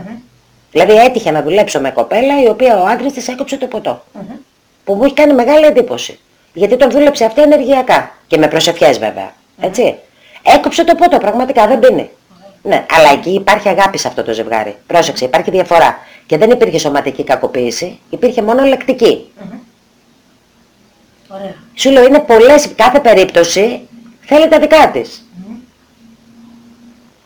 Ε, ε, κατάλαβες; Και επίσης έχω- να ξέρεις ότι έχω και πολλά άλματα. Γιατί άλλοι έχουν, δημι- ε, δυσκο- επειδή είναι δημιουργικός οραματισμός το άλμα, έτσι, λοιπόν, ε, σε άλλους ε, βάζω άλματα που, που έχουν δύναμη οραματισμού πιο δύσκολα, σε αυτούς που έχουν δυσκολία οραματισμού έχω φτιάξει άλματα πολύ πιο εύκολα. Που δεν χρειάζεται να οραματίζονται δύσκολα πράγματα. Είναι ευχάριστα, είναι πολύ ωραία. Ωραία. Ωραία. Ωραία, προσαρμόζεις δηλαδή τη θεραπεία ανάλογα τον άνθρωπο. Ναι, ναι, ανάλογα τον άνθρωπο, ναι. Ας πούμε ότι τώρα συμβαίνεις στη ζωή σου το, το εξής και έχω και προσωπική πείρα. Να πέφτεις πάντα στον ίδιο τύπο άντρα, να πέφτεις πάντα στον ίδιο τύπο γυναίκας. Ναι. Σαφώς θες εσύ από εκεί και πέρα, έτσι. Πώς ας πούμε, από πού πιάνεις Δεν το είναι ότι νήμα; φταίς. Ναι. Θα σου πω. Θα σου πω, Από δεν πού είναι ότι πια- Από πού φταίς. πιάνεις το νήμα να βοηθήσεις έναν άνθρωπο Ναι, που πέφτει διαρκώς στον ίδιο τύπο συντρόφου; ναι. Είναι ένας κακός προγραμματισμός που τον σπάμε με τις κρατικές μεθόδους. Μου έχει συμβεί και εμένα αυτό για, για ένα διάστημα. Προσέλκυα τον ίδιο τύπο συντρόφων που τελικά δεν μου άρεσε. Δεν μου τέριαζε μάλλον. Όχι δεν μου άρεσε, δεν μου τέριαζε. Λοιπόν, ε, σπάμε ε, τους κακούς προγραμματισμούς αυτούς. Και να σου πω ότι βγαίνει κιόλας με τη συζήτηση, με τη συζήτηση βγαίνει το γιατί προσελκύουμε αυτό τον είδο, άντρα- ε, το είδος άντρα. Πολλές φορές μπορεί να, μα- να είναι το αντίθετο του πατέρα ή μπορεί να είναι το πανομοιότυπο του πατέρα. Κατάλαβες. Ναι. Εγώ ας πούμε επειδή είχα μια σχέση τεράστιας αγάπης αλλά και λίγο ανταγωνιστικότητας με τον συγχωρεμένο τον πατέρα μου ε, έψαχνα πάντα να βρω για ένα διάστημα τέλος πάντων, όχι έψαχνα, έβρισκα ανθρώπους που ήταν το αντίθετο του πατέρα μου. Τελικά ξέρεις ε, τι κατάλαβα; Ότι το στυλ του πατέρα μου μου ταιριάζει. Αυτό που ήταν ο πατέρας μου. Ε, λάθος έψαχνα το αντίθετό του. Μου ταιριάζει το στυλ αυτό, το κυριλέ, ο παπάς μου ήταν κυριλές. Τύπος. Αυτό μου ταιριάζει εμένα, είναι στο στυλ μου. Και ήταν και χαμηλών τόνων. Ε, Δηλαδή δεν ήταν πολύ γλετζές, ξέρεις και τέτοια. Εμένα αυτό μου ταιριάζει, γιατί είμαι πνευματικός τύπος. Δου- Έκανα δουλειά με τον εαυτό μου δηλαδή. Ναι. Ωραία. Ναι. Πολύ ωραία. Και φυσικά από ό,τι βλέπω και από ό,τι έχω ακούσει κιόλας ότι για όλους μας υπάρχει το κατάλληλο. Πάντα, πάντα. Όχι μόνο ένα, υπάρχουν πολλά. Προσπαθούμε να δουλέψουμε, να φέρουμε έστω ένα από τα άτομα που μας ταιριάζουν. Εγώ σου λέω κατά το 75%, δεν σου λέω στο 100%. Στο 100% Γεωργία μου ακόμα στη 3D δεν ταιριάζεις ούτε με το παιδί σου. Επειδή όμως ε, εμείς δουλεύουμε με τη 5D, εκεί που δημιουργούνται τα άλματα, ε, λοιπόν, ε, θα σου πω ότι ε, ε, ναι, έχουμε πολλές πιθανότητες δουλεύοντας το άλμα να έλξουμε έναν κατάλληλο σύντροφο. που να μας ταιριάζει κατά 75-80%. Πάρα πολλές πιθανότητες. Και να σου πω και κάτι. Έχουμε να χάσουμε κάτι. Έχουμε μοναξιά. Θέλουμε να βρούμε ένα σύντροφο. Γιατί να μην το δουλέψουμε; Και δίνω βέβαια να ξέρεις εγώ και tips επάνω σε αυτό. Tips του νόμου της έλξης που βοηθάνε πολύ, τα οποία είναι άκακα, βλαβή εντελώς. Ωραία. Ναι. Μεγάλο θέμα ε, το ερωτικό, Όλγα μου, γιατί ε, Ναι. πολλές φορές λέω ότι αν ο Θεός ήθελε να ζούμε μόνοι μας ε, στη ζωή, θα φτιάχνε μόνο τον Αδάμ ή μόνο την Εύα. Για να φτιάξει και τους δύο πάει να πει ότι πρέπει να είμαστε με σύντροφο και με παρέα. Σωστό. Σωστό. Λοιπόν, ε, θα προχωρήσουμε σε ένα διαλυματάκι με μουσική και γυρίζουμε. Ναι. Και τώρα θα φτάσουμε σε ένα άλλο θέμα, τις ανήψεις και μητέρες. Βέβαια, ε, αναγνωρίζετε ότι ο πατέρας λαμβάνει, έχει πάρα πολύ μεγάλο ρόλο στην ανάπτυξη του παιδιού. Σαφέστατα παιδί μου, σαφέστατα. Αλλά ε, ξέρεις Όλγα μου, εμείς οι γυναίκες γινόμαστε μάνες ανήσυχοι σε σένα για κάποιο θέμα υγείας του παιδιού της ή θέματα συμπεριφοράς άμα είναι έφηβο. Ναι, ναι. Πώς μπορείς να τη βοηθήσεις. Δικαίωμα να δουλέψει για το παιδί του. Απλά οι άντρες, ακόμα στην Ελλάδα, δεν πολύ ασχολούνται με τα αναλλακτικά και εμένα με έχει στεναχωρήσει αυτό. Μακάρι να αρχίσουν να ασχολούνται. Λοιπόν, δεν τα πιστεύουν, τα κοροϊδεύουν, βαριούνται, δεν ξέρω τι ακριβώς. Υπάρχει βέβαια ένα ποσοστό που ασχολούνται, έτσι. Ε, αλλά είναι πολύ μικρό σε σύγκριση με τις ε, γυναίκες. Λοιπόν, ε, θα σου πω τώρα για μία περίπτωση που μου έτυχε πρόπερση από μία κυρία η οποία ζει στη Μυτιλίνη έχει ένα παιδί που το κακόμενο τέλος πάντων είχε ένα πρόβλημα ψυχολογικό. Ιδοψυχαναγκαστική διαγραφή για την ακρίβεια. Λοιπόν, από την ημέρα, βέβαια εννοείται ότι βάλαμε και την προσευχή μέσα, πολύ προσευχή βάλαμε και το κουβαντικό που κάναμε μαζί. Λοιπόν, θα σου πω κάτι το οποίο με κούφανε, το είχα αναρτήσει και στο προφίλ μου και στο site μου, γιατί είχα τόσο πολύ εντυπωσιαστεί. Από την ημέρα που ξεκίνησε να δουλεύει για το γιο της, η ίδια, ο γιος της δεν, μπο- δεν ε, μπορούσε να συμμετέχει έτσι κι αλλιώς, γιατί δεν θα δεχόταν να κάνει τίποτα. Ε, άρχισαν να έρχονται εικόνα στην αυλή του. Μάζεψε ολόκληρο εικονοστάσιο. Με έπαιρνε τηλέφωνο, μου της έφερε φωτογραφία. Πρόσεξε εδώ. Λοιπόν, και τελικά καταλήξαμε. Πού καταλήξαμε; Το κουβαντικό την καθοδήγησε στην εκκλησία, από την οποία αυτή είχε απόσταση χρόνια. Και είδε πολύ μεγάλη βελτίωση.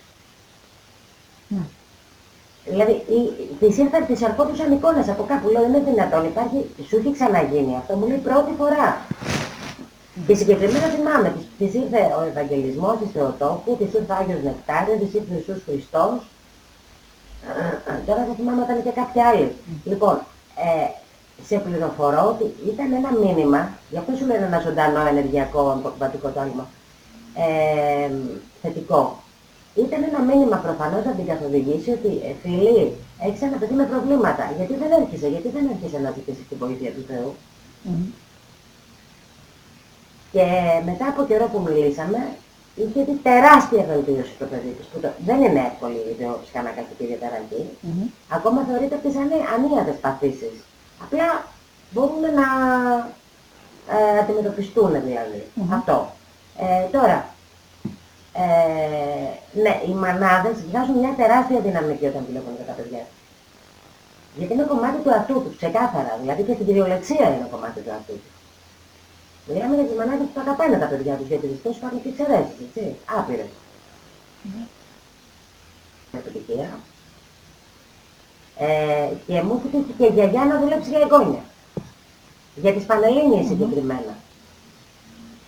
Ναι, το ένα βέβαια απέτυχε, να μην λέμε και ψέματα, έτσι. Αλλά ήταν να αποτύχουν και τα δύο. Ήταν, ξέρεις, ε, μαθητές, ε, wow, δεν διαβάζανε καθόλου. Όχι, μία πέρασε και πέρασε και μια χαρά. Με το κουβατικό έλεγχο της γιαγιάς. Ναι. Ε, η εφηβεία, καθώς ξέρουμε, είναι μια πολύ δύσκολη περίοδος ε, για να Πάρα πολύ, πάρα πολύ. Ε, είναι οι ορμόνες ε, χτυπάνε κόκκινο, Βέβαια. οι συμπεριφορές μπορεί να είναι άσχημες έως και αντικοινωνικές σε ένα παιδί. Και μια μητέρα θέλει να δουλέψει για το γιο της ή την κόρη της που περνάει μια δύσκολη εφηβεία ε, και θέλει να κάνει κάτι τους ώστε το παιδί, κατά τα ψέματα, να μην μπλέξει, καταλαβαίνεις πώς το εννοώ, να μην μπλέξει το παιδί, ε, να μην κάνει κάτι κακό στον εαυτό του, ε, για πολλά θέματα. Ναι, ναι. Ε, μία μητέρα που έχει έφηβο γιο ή κόρη, πώς ξεκινάς μαζί της; Το παιδί μαζί μου. Υπάρχουν κάποιες περιπτώσεις που τα παιδιά δέχονται. Είναι δεκτικά.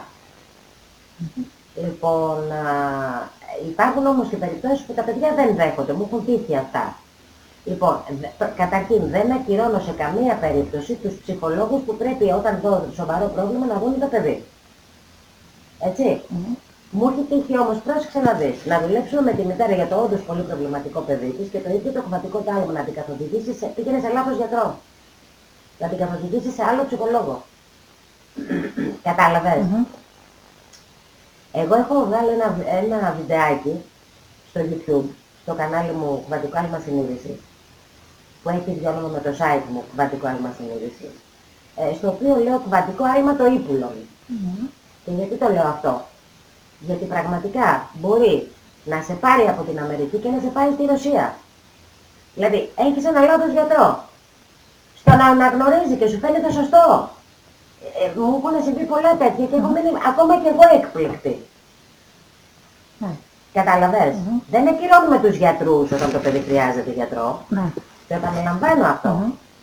Απλά βοηθάμε ενεργειακά το παιδί πολύ. Η αγάπη της μάνας είναι τεράστια. Είναι προσευχή. Είναι επαφή με το Θεό. Ναι. Της κανονικής μάνας, έτσι. Ναι. Όπως και της αδερφής. Μμμ. Ή του αδερφού σου λέω έχει τύχει να δουλέψει ε, κυρία για τον αδερφό της. Στην αρχή με πήρε και μου λέει δεν γίνεται τίποτα και μετά από έξι μήνες έγινε αυτό που ζητούσε. Και συγκεκριμένα ήταν θέμα αλκοολισμού, που είναι δύσκολο Ναι. να αντιμετωπιστεί. Αλλά το δούλευε, το δούλευε πολύ. Το δούλευε. Δεν την παράτησε την άσκηση. Άκουσε τις οδηγίες μου ακριβώς. Ναι. Θα σε ρωτήσω τώρα κάτι, όχι προσωπικό, θέλω σαν, σαν θεραπεύτρια. Σου έχει την περίπτωση να έρθει κάποιο περιστατικό που να μην έχεις ιδέα πώς να ξεκινήσεις και να πάρεις καθοδήγηση του τι θα κάνεις. Άντε που θα καθοδήγηση. Μμ. Να μην σου λέω ψέματα, όχι δεν μου έχει Ναι. τύχει. Δεν μου έχει τύχει. Μου- Μου έχει τύχει το άλλο, να μην έχει άλλη γρήγορα αποτελέσματα. Δηλαδή, να μην έχει αποτελέσματα και να λέει γιατί, γιατί. Βρήκαμε τελικά όμως γιατί. Γιατί ήταν αναβλητική, γιατί δεν έκανε. Της άλλαξε άσκηση, Μμμ. το ξαναπήραμε από την αρχή. Αυτό μου έχει τύχει. Ναι. Αλλά δύσκολη περίπτωση που να μην μπορώ να την αντιμετωπίσω, όχι γιατί ε, σου λέω, αυτό που δεν είναι στη δική μου την, α, την διάνοια, ας το πούμε, στη δική μου τη δικαιοδοσία να ασχοληθώ, ε, που το αντε- αναγνωρίζω ότι δεν είναι, το λέω, παιδιά, αυτό δεν, ε, δεν έχει να κάνει με μένα. Εσείς πρέπει να ασχοληθείτε με κάτι άλλο, ας πούμε, με κα- κάποιο άλλο είδος θεραπείας. Μμμ. Όχι, δεν μου έχει τύχει για να μην Ναι. ειλικρινής. Δόξα τω Θεώ, μέχρι τώρα όσες ε, περιπτώσεις μου έχουν τύχει είναι όλες αντιμετωπίσιμες. Μμμ. Ναι. Ναι, ναι. Ε, όταν υπάρχει καλή πρόθεση, πάντα μιλάμε για τη μητέρα, έτσι. Ναι. Καλή πρόθεση να δουλέψει με το παιδί της και την τεράστια αγάπη που έχει η μητέρα. Ναι. Όμως, ε, και να δουλέψει και αποψία το παιδί, όπως μας είπες.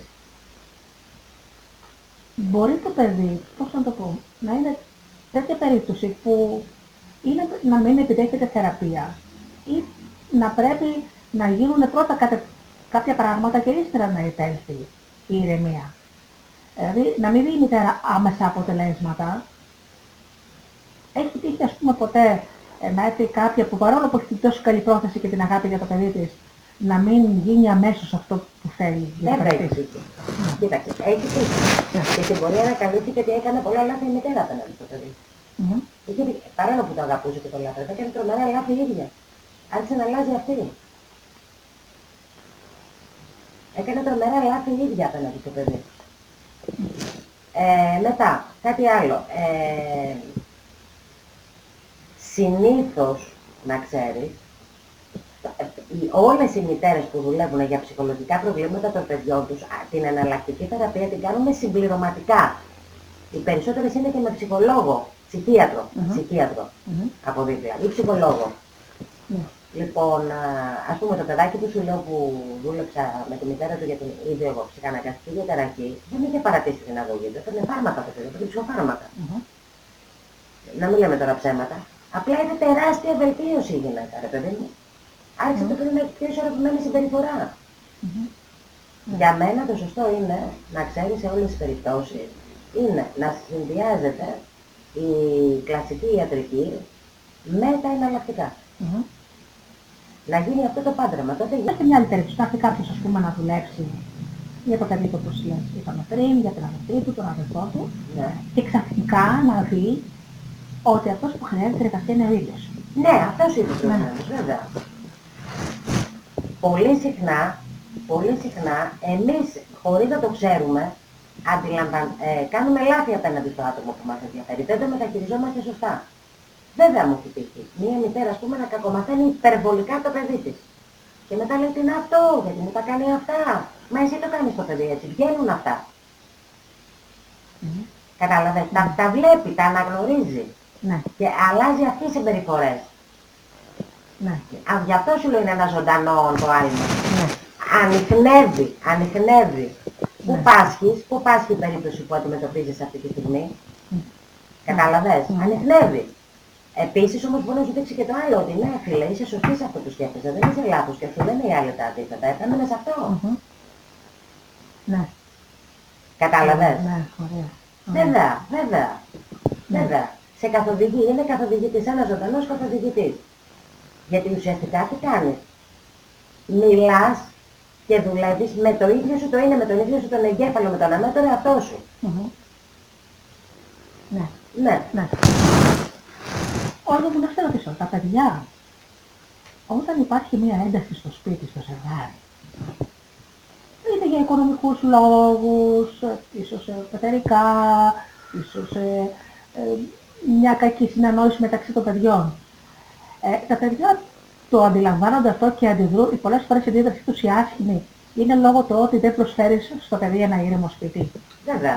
Αφού τα πάντα είναι ενέργεια, όταν η ενέργεια είναι άσχημη μέσα στο σπίτι, την, την εισπράττει. Και σε, και σε άλλες περιπτώσεις βέβαια μπορεί το σπίτι να είναι ήρεμο, αλλά να υπάρχουν ε, πολύ κακά κληρονομικά. Γι' αυτό σου λέω κάνω και αυτό με την ε, άρση όρκων και, και από, από προγονικά, ε, πώς το λένε, από προγονικές κληρονομικότητες. Ναι. Έτσι και αυτό είναι μια πολύ ισχυρή προσευχή, όπου δεν θα απευθυνόμαστε στην ύψιστη πηγή. Έχω πολλά Ναι. Εργαλεία. πράγματα που κάνω εργαλεία, ναι, Ναι. δεν είναι μόνο ένα. Μμμ. Ναι. Μμμ.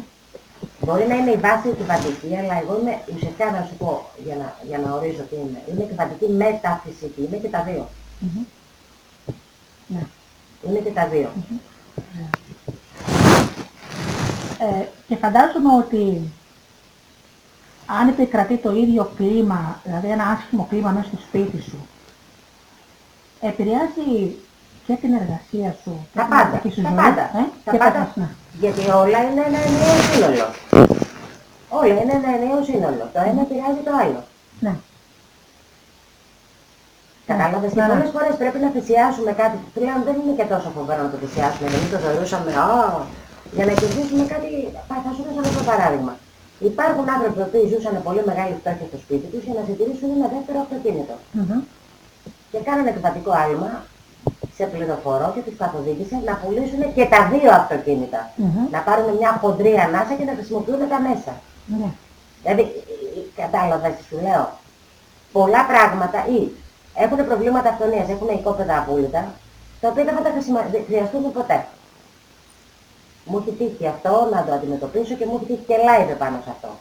Μμμ. Λοιπόν, δεν ε, θέλουν να τα πουλήσουν τα οικόπεδα, τους έχει μείνει να τα αφήσουμε κληρονομιά για τα παιδιά. Τώρα όμως είναι μια άλλη εποχή, τώρα υπάρχει, ξεφορτώσου το.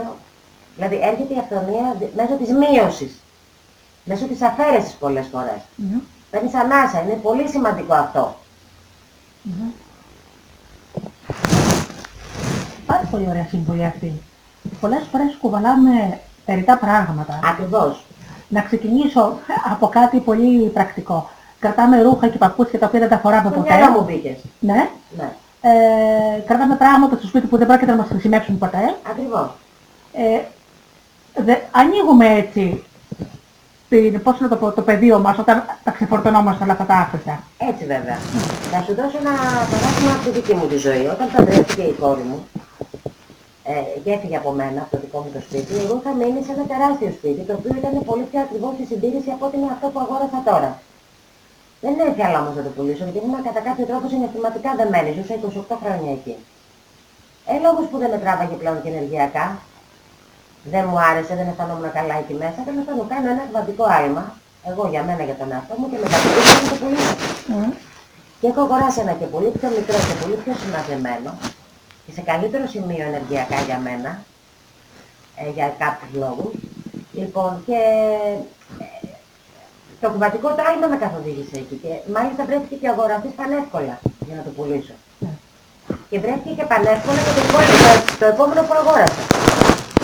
Αφαίρεσα, αλλά στην ουσία μέσα από αυτή την αφαίρεση κέρδισα. Ναι. Και άλλαξα και ενέργεια. Πρέπει να αλλάζουμε ενέργεια κάθε τόσο. Η ενέργεια πρέπει να ανανεώνεται. Ναι. Γιατί αλλάζουν όλα, τα πάντα αλλάζουν. Τα πάντα ρί. Πάρα πολύ ωραία μου λες. Ε, θα κάνουμε ένα μικρό διάλειμμα και συνεχίζουμε πάλι.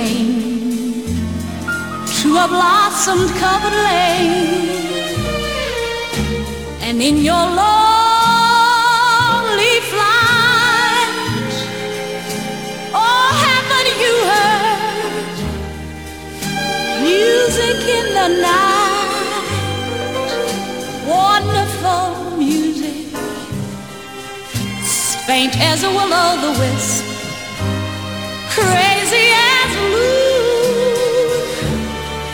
sad as a gypsy. Serenading the moon.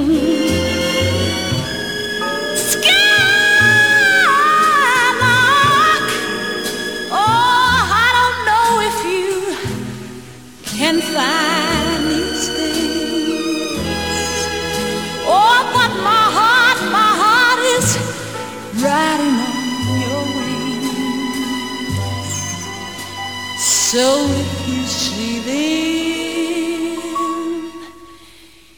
anywhere, won't you lead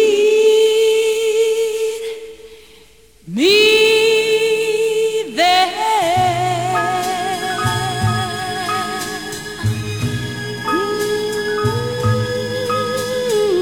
Και τώρα σαν αποχαιρετισμό, Όλγα μου θέλω να μας πεις κάτι άλλο. Από τη στιγμή που ένας άνθρωπος πάρει απόφαση ότι πραγματικά θέλει να αλλάξει τη ζωή του και το ποθεί διακαώς, λαμβάνει βοήθεια. Φυσικά. Το πάλι ξεκινάει από την απόφαση. Λες, κάνω ένα delete σε ό,τι με ενοχλεί μέχρι τώρα και ξεκινάω κάποια κομμάτια να τα δουλεύω από την αρχή. Ναι. Δεν υπάρχει περίπτωση με τη βοήθεια του Θεού πάντα, γιατί είπαμε πάνω απ' όλα ο Θεός, δεν υπάρχει περίπτωση να μην έχει α, αποτελέσματα. Αρκεί να θέλει να το δουλέψει. Και να σου πω και κάτι, Γεωργία, πρέπει να το κάνει, επιβάλλεται τη σημερινή εποχή, γιατί έχουμε τα εργαλεία. Είμαστε γνώστες πλέον πολλών πραγμάτων που παλιά ο κόσμος ζούσε στο κοστα- σκοταδισμό, δεν τα ήξερε. Και εδώ βέβαια οφείλω ένα πάρα πολύ μεγάλο ευχαριστώ και στους πολύ μεγάλους κουβατικούς δασκάλους, τους οποίους έχω εγώ θητεύσει. Εγώ έχω θητεύσει κοντά στον Τζοέ Σπένσα, ε, κοντά στον Ρόμπερτο Νατζέμι που ζει εδώ Ελλάδα, τον Ελληνοαμερικάνο. Τέλος πάντων είναι και άλλοι. Ε, είμαι και μέλος να πω και στο Διεθνές Δίκαιο για την Πνευματική Ανάπτυξη του Τίπακ Τσόπρα. Λοιπόν, α, φυσικά και θα αλλάξει. Σε πολλά κομμάτια θα αλλάξει. Ακόμα σου λέω και το 100% να μην πετύχει, το 80% θα το πετύχει. Θεού θέλοντος. Ναι. Θα το πετύχει. Η μία απόφαση είναι. Μμμ. Και να σου πω και κάτι. Γιατί να μην το πούμε και αυτό. Δεν είμαστε και ακριβοί. Ναι. Δεν είμαστε ακριβείς στις τιμές μας. Μμμ. Εγώ τουλάχιστον όχι. Ωραία. Αξίζει τον κόπο. Ναι, ναι. Ας μην πάρεις ένα δεύτερο ζευγάρι πότες φέτος. Κάνε κάτι για πάρτι σου. Για σένα. Για τον εαυτό σου. Κάνε ένα δώρο στον εαυτό σου. Διαφορετικό. Είναι ένα, ένα, ένα άλλο δώρο. Διαφορετικό. Ναι. Ωραία. Ε, και ένα πρακτικό τώρα ζήτημα. Θα μας επαναλάβεις μια φορά ακόμα το προφίλ σου στο facebook, τη σελίδα σου και το YouTube και στο τέλος ε, Το τηλέφωνό μου. ε, και το τηλέφωνο σου λίγο έτσι πιο αργά για να προλάβουν να το σημειώσουν οι ακροατές. Πολύ ωραία. Ναι, ναι. Λοιπόν, το προφίλ μου στο facebook λέγεται Μισελ Άντζη, από τον Αρχάγγελο Μιχαήλ, στα ελληνικά, Μισελ Άντζη, το G με γιώτα. Λοιπόν, ε, το site μου λέγεται, που έχει πολλά ενδιαφέροντα άρθρα μέσα, Κβαντικό Άλμα Συνείδησης. Το ίδιο και το κανάλι στο YouTube, έχω αρκετά βιντεάκια να αρτήσει. Κβαντικό Άλμα Συνείδησης. Και το τηλέφωνο επικοινωνίας μαζί μου είναι το 694 247 0482. Άλλη μια φορά. 694 247 0482. Ωραία. Ε, θαυμάσια. Και βεβαίως αν κάποιος ακροατής ε, ε, θέλει να το σκεφτεί λιγάκι να, και Μπορεί μετά να με το πάρει να του κοινοποιήσει, εξηγήσω κιόλας. Ναι. Ή μπορεί να απευθυνθεί στο Messenger, στο mail ή και ακόμα και σε μένα. Ε, Και πιο σε πολλοί σένα, ακροατές βεβαίως, μου βεβαίως είναι και σε και σένα. φίλοι στο Facebook. Ε, να με ρωτήσετε ό,τι θέλετε. Βεβαίως. Ε, όλο μου σε ευχαριστούμε πάρα πολύ για τις θαυμάσιες πληροφορίες Να είστε καλά. ε, και για την, ε, το ότι μας είπες όλα αυτά τα ωραία πράγματα. Και να πω και κάτι ακόμα. Ναι. Τώρα πια είναι περίοδος πολύ γρήγορων υλοποιήσεων. Έχουν αλλάξει ενέργειες. Αυτό ξέχασα να το πω. Δεν είναι όπως παλιά. Έχουν αλλάξει ενέργειες. Έχει- Έχουν ανέβει πάρα πολύ τα hertz. Έχουν ανέβει πάρα πολύ οι δονήσεις γενικά στη γέα. Λοιπόν, ε, έχουμε μπει σε τελείως άλλη εποχή. Είμαστε σε υδροχοίστικη εποχή. Και είναι εποχή τα τελευταία χρόνια πολύ μεγάλων υλοποιήσεων και α, ε, απρόβλεπτων θα έλεγα κιόλας. Που να συ- συντονίζονται όμως με το ανώτερο καλό, έτσι. Αυτό. Ωραία. Μμ. Λοιπόν, ευχαριστούμε πάρα πολύ, αγαπημένοι μου ακροατές. Ε, κλείνουμε με ένα τραγουδάκι και ύστερα πάλι εδώ.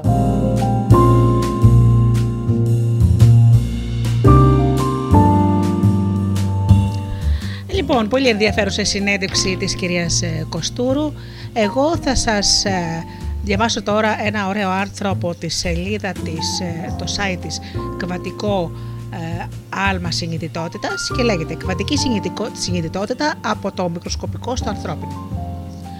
Εμείς οι άνθρωποι είμαστε κάποιες παράξενες και αλόκοτες μηχανές που τις τροφοδοτείς με ψωμί, κρασί, ψάρι, χόρτα και σου παράγουν ένα κόσμο γεμάτο αναστεναγμούς, γέλιο, γέλιο και όνειρα. Νίκος Καζατζάκη.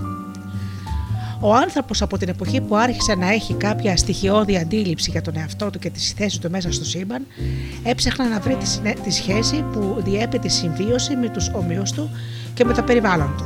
Η ανάπτυξη της επιστήμης και της τεχνολογίας στις μέρες μας δίνει τη δυνατότητα μιας χειροπιαστής απόδειξης πλέον ότι ο άνθρωπος επηρεάζει το περιβάλλον του μα και επηρεάζεται από αυτό. Και η η σύγχρονη εποχή αποτελεί ιστορική καμπή στη δομή και στη λειτουργία της ανθρώπινης σκέψης και συμπεριφοράς. Η επιστήμη με την εξελικτική της πορεία έφτασε στο σημείο της απόδειξης του αλληλοσχετισμού και της αλληλεπίδρασης των πάντων μέσα στο σύμπαν. Αυτό αποτέλεσε ένα μεγάλο βήμα των ερευνητών γιατί προς αυτή την κατεύθυνση εξηγούνται πολλά φαινόμενα και γίνονται απαντήσεις σε πολλά ερωτήματα τα οποία μέχρι στιγμής θεωρούνται, θεωρούνταν θέματα της φιλοσοφίας ή της λεγόμενης μεταφυσικής. Και αυτό το βήμα είναι πολύ παρήγορο για την πνευματική πορεία της ανθρωπότητας. Η περίοδος πριν τον Αϊνστάιν χαρακτηρίστηκε από μια μονοδιάστατα μηχανιστική αντιμετώπιση κάθε μορφής ύλης. Και η κλασική μηχανική του Νεύτωνα προσέφερε άφθονη υποστήριξη στην δετερμινιστική απο- άποψη για τον κόσμο, μέσα από την οποία περιγραφόταν μια εικόνα που άφηνε ελάχιστα περιθώρια ελευθερίας ανθρώπινης συνείδησης. Από τις αρχές όμως του περασμένου αιώνα παρατηρήθηκε μια μεγάλη αλλαγή στο χώρο της φυσικής, μια αλλαγή που εξακολουθεί να αναπτύσσεται στις σύγχρονες θεωρίες περί ύλης και ενέργειας. Και στη νέα χιλιετία οι άνθρωποι απελευθερωμένοι από τις παλιές προκαταλήψεις αυτού του μοντέλου που, εξε, που ευτέλισε συναισθήματα, διέστηση και φαντασία αναζητούν πλέον άλλα επίπεδα γνώσης. Η θεωρία της σχετικότητας του Ανιστάιν αλλάζει όλη την εικόνα του κόσμου. Ενώνει τον χώρο με τον χρόνο σε κάτι ενιαίο, το τετραδιάστατο χώρο-χρόνο και κατόπιν εισάγει το ενοποιημένο πεδίο που ενοποιεί τον χώρο, τον χρόνο, την ήλια, την ενέργεια. Η ήλια επίσης είναι σαν σωματίδια, είναι σαν πεδία ενέργειας, γίνεται ιδιότητα του καμπύλου χώρο-χρόνου και έτσι ο, άνθρω- ο κόσμος αποκτά μία ενότητα. Ο δε χωροχρόνος και η ήλια ενέργεια έγινε γνωστό πως άρχισαν να υπάρχουν με το Big Bang τη μεγάλη έκρηξη πριν 15 περίπου δισεκατομμύρια χρόνια και από τότε ο χώρος διαρκώς διαστέλλεται. Κάνοντας ένα παραλληλισμό, θα μπορούσαμε να πούμε το ίδιο και για τη γνώση μας, τις οποίες τα όρια τα τελευταία χρόνια άρχισαν ε, να διαστέλλονται και αυτά και να μπορούμε να κατανοήσουμε καλύτερα την εικόνα του κόσμου στο οποίο υπάρχουμε. Ζούμε με ένα διαρκώς συντελούμενο θαύμα που η φυσική απλώς περιγράφει, αλλά δυνατή να εξηγήσει πλήρως.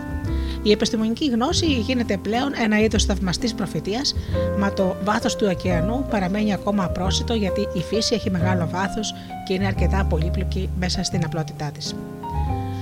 Το κάλεσμα της αφύπνισης. Παρόλο που το θαύμα της ζωής συντηρείται συνεχώς μπροστά μας, αρκετοί άνθρωποι δρούν ακόμα σαν μηχανές χωρίς να καταλαβαίνουν τι κάνουν. Και στις μηχανές δεν υπάρχει χώρος για συγκινητή εμπειρία. Άνθρωπος δε χωρίς αφυπνισμένο πνεύμα γίνεται όν επικίνδυνο για τον εαυτό του αλλά και για τους άλλους. Και αυτό το βλέπουμε σήμερα, μιας και πάνω στη γη τα δύο τρίτα περίπου του κόσμου ζουν σε συνθήκες υπανθρώπινες πείνας, δίψα, πολέμου, φτώχειας, χωρίς αυτό να απασχολεί τους υπόλοιπους. Ακόμα και στις προοδευμένες χώρες, πολλά εκατομμύρια ανθρώπων ζουν μέσα σε χαρτοκούτια ή κάτω από γέφυρες ή μέσα στον υπόγειο σιδηρόδρομο. Αυτό είναι ένα σημάδι για το πόσο λίγο έχουμε προοδεύσει ως ανθρώπινη κοινωνία και ως αφυπνισμένα όντα. Εάν όμως αρχίσουμε να καταλαβαίνουμε ότι τα πράγματα, ε, στα πράγματα υπάρχει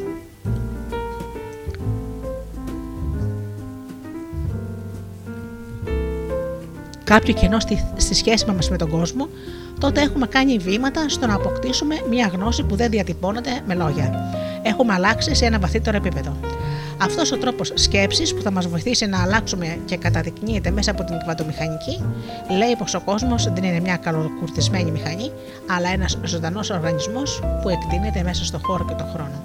Έτσι, από μια βασική άποψη που έχει να κάνει με κανόνες και ηθική, ό,τι σκέφτομαι επηρεάζει τον κόσμο. Και αυτό αποτελεί πραγματικά το κλειδί του, γιατί, γιατί η αλλαγή της κοσμοθεώρησης είναι σημαντική, γράφει ο Deep Rablin, επιστήμονας στο, στο Ίδρυμα Νοητικών Επιστημών, στο βιβλίο Τι στο BIP ξέρουμε. Και μάλιστα αυτό το Τι στο BIP ξέρουμε είναι μια πολύ καλή ταινία που κυκλοφορεί στο YouTube. Σας συνιστώ να τη δείτε.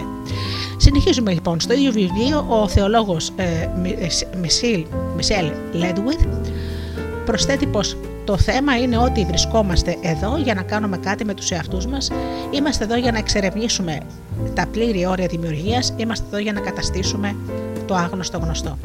Από την ύπαρξη λοιπόν ενός κρίσιμου πλήθους ανθρώπων που βιώνουν τη ζωή τους, ως ένα μυστηριώδες ταξίδι στο οποίο οδηγούμαστε όλοι μας προς τα εμπρός μέσα από νέες μυστηριώδεις ανακαλύψεις, ξεκίνησε ένα είδος αφύπνισης.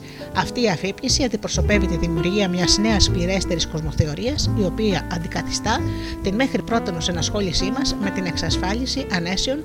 Έτσι, οι νέες αντιλήψεις της φυσικής άρχισαν να προκαλούν μια εκθεμελίων μεταβολή στην άποψή μας για τον κόσμο, μιας και η μηχανιστική ερμηνεία του κόσμου εγκαταλείφθηκε για να υιοθετηθεί η ολιστική και οικολογική άποψη. Άποψη που έχει διατυπωθεί ήδη από τους μυστικιστές όλων των εποχών και όλων των παραδόσεων. Και όπως γράφει ο γνωστός φυσικός Oppenheimer στην επιστήμη και κοινή κατανόηση, οι γενικές ιδέες για την ανθρώπινη κατανόηση που αποκονίζονται στις ανακαλύψεις της ατομικής φυσικής δεν είναι από φύση τους άγνωστες, ανήκουστες ή νέες. Ακόμα και στο δικό μας πολιτισμό έχουν μια ιστορία, ενώ στη βουδιστική και ινδουιστική σκέψη κατέχουν αξιοσημείωτη και κεντρική θέση. Σε τέτοιες ιδέες θα βρούμε εξηγήσεις, ενθάρρυνση και διήλυση της παλιάς σοφίας. Η μεταβολή αυτή προς ένα άλλο τρόπο σκέψης δεν έγινε καθόλου εύκολα στην επιστημονική κοινότητα εξαιτίας του ότι αρκετοί επιστήμονες δεν αποδέχονται αυτή τη νέα άποψη του φυσικού κόσμου. Η διερεύνηση όμως του ατομικού και υπατομικού κόσμου τους έφερε σε επαφή σε, με μία παράξενη και απρόσμενη πραγματικότητα κάτω από την πίεση της οποίας υποχρεώθηκαν επίμονα, επίπονα να συνειδητοποιήσουν ότι οι βασικές αρχές τους και ο τρόπος της σκέψης τους δεν διέθεταν την ικανότητα να περιγράψουν τον κόσμο μέσα στον οποίο ζούμε και για αρκετά χρόνια υπήρξε μεγάλη κρίση στους πανεπιστημιακούς κύκλους. Μάλλον είχε έρθει ο καιρός να αμφισβητήσουν το παλιό μοντέλο μέσα από το οποίο εξηγούσαν την ύπαρξη της ζωής. Η καρπή της, αμφισβή... της αμφισβήτησης. Από τελευταίες δεκαετίες όμως του περασμένου αιώνα, προσπάθειες των ερευνητών από όλες τις πανεπιστημιακές κατευθύνσεις ανταμείφθηκαν με μια βαθύτερη γνώση της φύσης της ύλης, της σχέσης της με τον ανθρώπινο νου και το σύμπαν. Και η αναθεώρηση έδωσε τους καρπούς της. Σήμερα όλα δείχνουν ότι το μέλλον ανήκει σε μια νέα εικόνα του τρόπου που εκφράζεται η ζωή. Και όπως λέει ο μυθολόγος οραματιστής Τζοζεφ Κάμπελ, το να αφήνεις τον οριοθετημένο κόσμο μέσα στον οποίο μεγάλωσες να προχωρείς, πέρα από αυτά γνωρίζουν οι άνθρωποι σε τομείς υπέρβασης, μετά να βρίσκεις αυτό που λείπει και επιστρέφεις με αυτό το δώρο. Αυτό είναι το πνεύμα της μεγάλης ανθρώπινης περιπέτειας που λέγεται ζωή. Η επιστροφή με το δώρο ως μία έκφραση της εξέλιξης της ζωής μας μας δίνεται από τον κόσμο της σύγχρονης φυσικής όχι μόνο για τη χρήση στα μεταπτυχιακά και στις έδρες των πανεπιστημίων, αλλά και για την αλλαγή της ανθρώπινης συμπεριφοράς μέσα στην καθημερινότητα. Γιατί δεν αρκεί μόνο ο εντοπισμός του νοήματος επάνω στο τι είναι σύγχρονη φυσική και τι κάνουν τα κβάντα, στα πειράματα και στις αίθουσες διδασκαλίας. Επιβάλλεται λοιπόν η μυτουσίαση του νοήματος αυτού στην καθημερινή πραγματικότητα.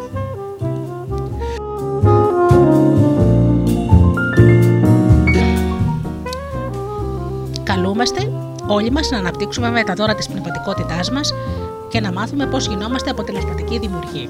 Αν δεν αλλάξουμε κατεύθυνση, θα καταλήξουμε ακριβώς εκεί όπου κατευθυνόμαστε, λέει μια κινέζικη παροιμία και δίνει το πρόσταγμα για σύμπλευση με τα σημάδια των καιρών. Η ευρύτερη συνειδητοποίηση της ζωής και η με κάθε μέσο ενίσχυσης της νέας διανοητικής τροφής συνθέτουν σήμερα το καθήκον κάθε, κάθε σκεπτόμενου ανθρώπου, γιατί το σύνολο της κοινωνίας μας υφίσταται και αυτό μια ανάλογη κρίση με αυτή των επιστημόνων. Μπορούμε να παρατηρήσουμε καθημερινά τις εκδηλώσεις αυτής της κρίσης στα δελτία ειδήσεων της τηλεόρασης και τις εφημερίδες. Μεγάλη οικονομική κρίση, ανεργία, φτώχεια, ενεργειακή κρίση, έλλειψη κοινωνικής πρόνοιας, μόλυνση και άλλες περιβαλλοντολογικές καταστροφές, επικίνδυνη ανάπτυξη της βίας και της εγκληματικότητας και ένα πλήθος ασθενειών. Οι άνθρωποι της Δύσης άρχισαν να έρχονται πλέον σε επαφή με τις πραγματικές τους ανάγκες και την επιβίωσή τους, καθώς έρχονται πρόσωπο με πρόσωπο με το θηρίο του υπερκαταναλωτισμού και οθούνται να βρουν νέους τρόπους για να δώσουν λύσεις στα προβλήματά τους, ώστε να αντιμετωπίσουν την παγκόσμια κατάρρευση των παλιών αξιών. Βιώνουν τη ρευστότητα των γεγονότων γύρω τους, παρόλο που ορισμένα από αυτά είναι πλασματικά, όπως παραδείγματος χάρη η, οικονομική, η τωρινή οικονομική κρίση, δεν αντέχουν όλο αυτό το βάρος, διαλύονται και αρρωσταίνουν. Ο πανικός και η ανασφάλεια οθούν όλο και περισσότερους ανθρώπους να, να οριστούν σε νέες θέσεις και να αφυπνίσουν δυνάμεις που ήταν ναρκωμένες. Αυτά τα φαινόμενα αντιπροσωπεύουν τα πολλαπλά ε, πρόσωπα μιας μεγάλης κρίσης που φαίνεται πως είναι τελικά μια κρίση αντιλήψεων. Όπως και η κρίση στο χώρο της φυσικής του περασμένου αιώνα, έτσι και τώρα προσπαθούμε ακόμα να εφαρμόσουμε τις αρχές μιας ξεπερασμένης άποψης του κόσμου σε μια πραγματικότητα που είναι αδύνατον πλέον να γίνει κατανοητή στα πλαίσια αυτών των αρχών και βεβαίως, ίσως έφτασε ο καιρός πια, όπου και η επιστήμη καλείται να κάνει το άλμα της πλέον για τον άνθρωπο ολοκληρωτικά και όχι για την επιστήμη την ίδια ή την κυριαρχία στον πλανήτη. Αλλαγή πλεύσης σημαίνει νέος σκοπός. Υπάρχει ακόμη μια ολοκληρωτική ασυνέπεια ανάμεσα στην άποψη του κόσμου της σύγχρονης φυσικής και στην εικόνα που προσφέρει η σύγχρονη κοινωνία. Οι δομές της σημερινής κοινωνίας είναι πλέον ξεπερασμένες και δεν αντανακλούν την αρμονική αλληλουχία που παρατηρούμε στη φύση. Πρέπει λοιπόν να αγωνιστούμε για την αποκατάσταση της δυναμικής αλληλουχίας για να το πετύχουμε αυτό. Για να το πετύχουμε λοιπόν, χρειαζόμαστε μια εντελώς διαφορετική κοινωνική και οικονομική δομή και πρωτίστως μια διαφορετική αντίληψη του εαυτού μας και του κόσμου γύρω μας. Θεωρεί ο φυσικός κάπρα στην κρίσιμη καμπή και συνεχίζει λέγοντας. Αλλά για να φτάσουμε εκεί, είμαστε υποχρεωμένοι να περάσουμε από μια πολιτιστική επανάσταση με το βαθύτερο νόημα της έννοιας. Η έκβαση αυτής της πολιτιστικής επανάστασης θα κρίνει και το αν θα καταφέρουμε να επιβιώσουμε σαν πολιτισμός.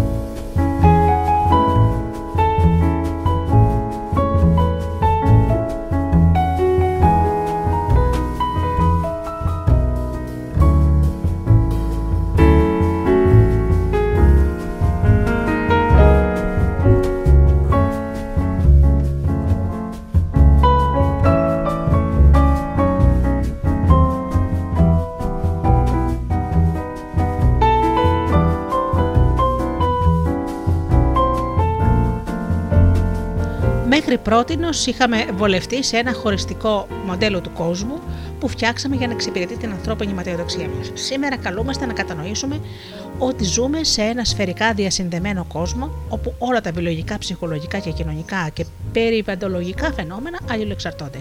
Εμείς είμαστε εδώ για να κάνουμε κάτι για αυτή τη ζωή. Γιατί ο σκοπός της ανθρώπινης ύπαρξης είναι να φτάσουμε στον παράδεισο πάνω στη γη, μιας, στη γη, μιας και η αιρωνιότητα δεν βρίσκεται στο επέκεινα αλλά στο τώρα. Αν δεν τη βρούμε εδώ, δεν τη βρούμε πουθενά. Γι' αυτό γινόμαστε καθημερινά σε όλο και μεγαλύτερο εύρος αποδέκτε και κομιστέ γνώσει. Με, το κέντρο, την, α- την αντίληψη αυτή, με κέντρο την αντίληψη αυτή, έχουν αναπτυχθεί τα τελευταία χρόνια μια σειρά από επιστημονικούς τομείς που ασχολούνται κυρίως με τον εγκέφαλο, προσεγγίζοντας ε, τον εγκέφαλο είτε σαν μοντέλο είτε σαν πεδίο μελέτης. Οι εξελίξεις στην πληροφορική, στη βιολογία, στη γενετική, στην ιατρική και στην ψυχολογία εισάγουν συνεχώς νέα δεδομένα στην ερευνητική προσπάθεια των επιστημόνων παγκοσμίως, αφού ο μοναδικός τρόπος για τη μετατροπή αυτών των δεδομένων σε γνώση γίνεται πλέον διαμέσου αυξανόμενης χρήσης συστημάτων ηλεκτρονικών υπολογιστών και ειδικότερα των εφαρμογών πληροφορικής στις βιολογικές επιστήμες. Αν και αυτή η απορρόφηση από την τεχνολογία ήταν ένα σημαντικό βήμα, η αναγνώριση και η συνειδητοποίηση των καταστάσεων που συμβαίνουν στη ζωή μας μας κάνει να ανοιχτούμε σε ένα νέο σκοπό της ανθρώπινης ζωής πάνω σε αυτόν τον πλανήτη και στην πραγματική φύση του σύμπαντος μέσα στο οποίο υπάρχουμε και εξελισσόμαστε. Ήδη η αναδυόμενη μορφή της ανθρωπότητας άρχισε να αποκτά βαθύτερη αυτοκατανόηση και συνείδηση, γνωρίζοντας περισσότερα πράγματα για τον εαυτό της και τον κόσμο που την περιβάλλει. Η λογική είναι πλέον πολυεπίπεδη, πιο ολοκληρωμένα ταυτόχρονη και όχι γραμμική, σηριακή, διαζευτική. Η δε αίσθηση της ταυτότητας γίνεται πιο περιεκτική, συλλογική και όχι απομονωμένη, ατομική. Βρισκόμαστε λοιπόν εδώ για να γίνουμε δημιουργοί και διαποτίζουμε τον χώρο με σκέψεις, νέες ιδέες και συναισθήματα. Και η εκβατική θεωρία έχει θέσει πολλά αναπάντητα ερωτήματα στην επιστήμη, η οποία προσπαθεί να ξεπεράσει με τον εαυτό της και εκβατικά, με εκβατικά άλματα σε νέα πεδία δύναμης προσιτά στον άνθρωπο. Το σύμπαν λοιπόν είναι σκέψη. Κάποτε οι εφημερίδες και επιστημονικά περιοδικά έγραφαν ότι μόνο 12 άνθρωποι σε ολόκληρο τον κόσμο έχουν κατανοήσει τη θεωρία της σχετικότητας. Ο θεωρητικός κβαντικό φυσικός Φέινμαν υποστήριξε ότι εκείνοι που έχουν καταλάβει την παραπάνω θεωρία είναι πολύ περισσότεροι. Ωστόσο, ο ίδιος πρόσθεσε ότι κανείς δεν είναι σε θέση να κατανοήσει πλήρως την κβατομηχανική, επειδή αυτή εκτείνεται πέρα από τα όρια της ανθρώπινης λογικής.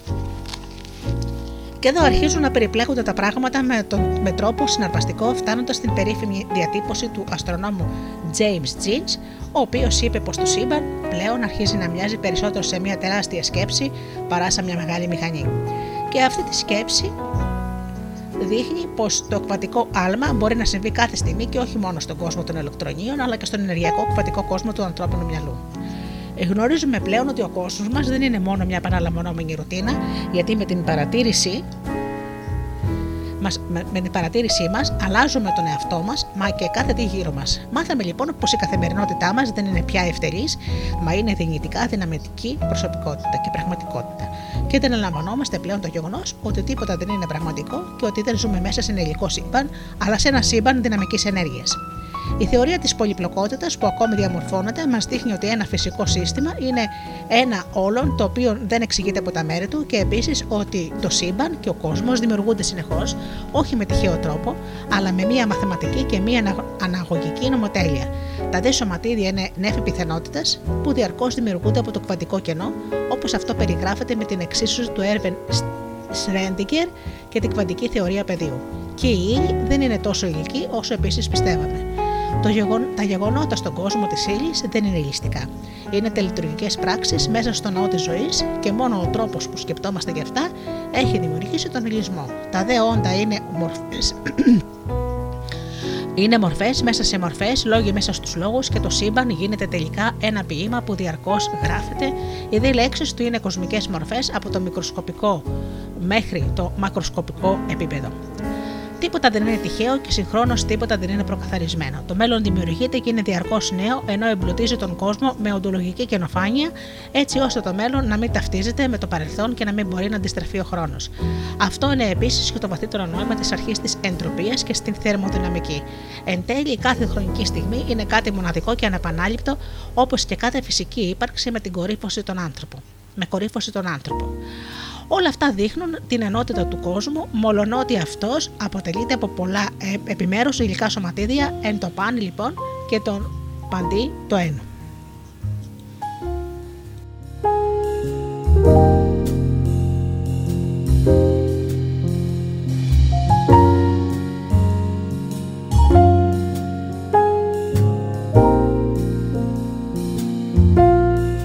Κβαντική συνειδητότητα.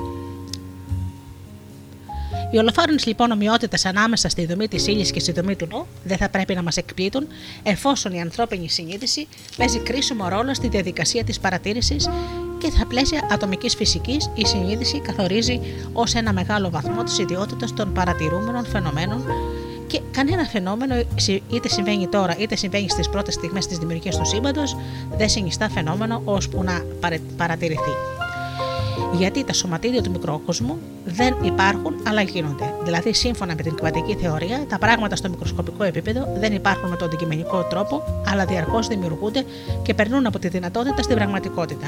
Αυτό είναι μια από τις πολλές παραδοξότητες της θεωρίας αυτής, όπως επίσης και το φαινόμενο στο οποίο οι δύο σωματίδια όσο μακριά και αν βρεθούν, διατηρούν μια εκπληκτική ενότητα μέσω των ατο- ατοπικών, δηλαδή μη χωρικών τοπικών αλληλεπε- αλληλεπιδράσεων.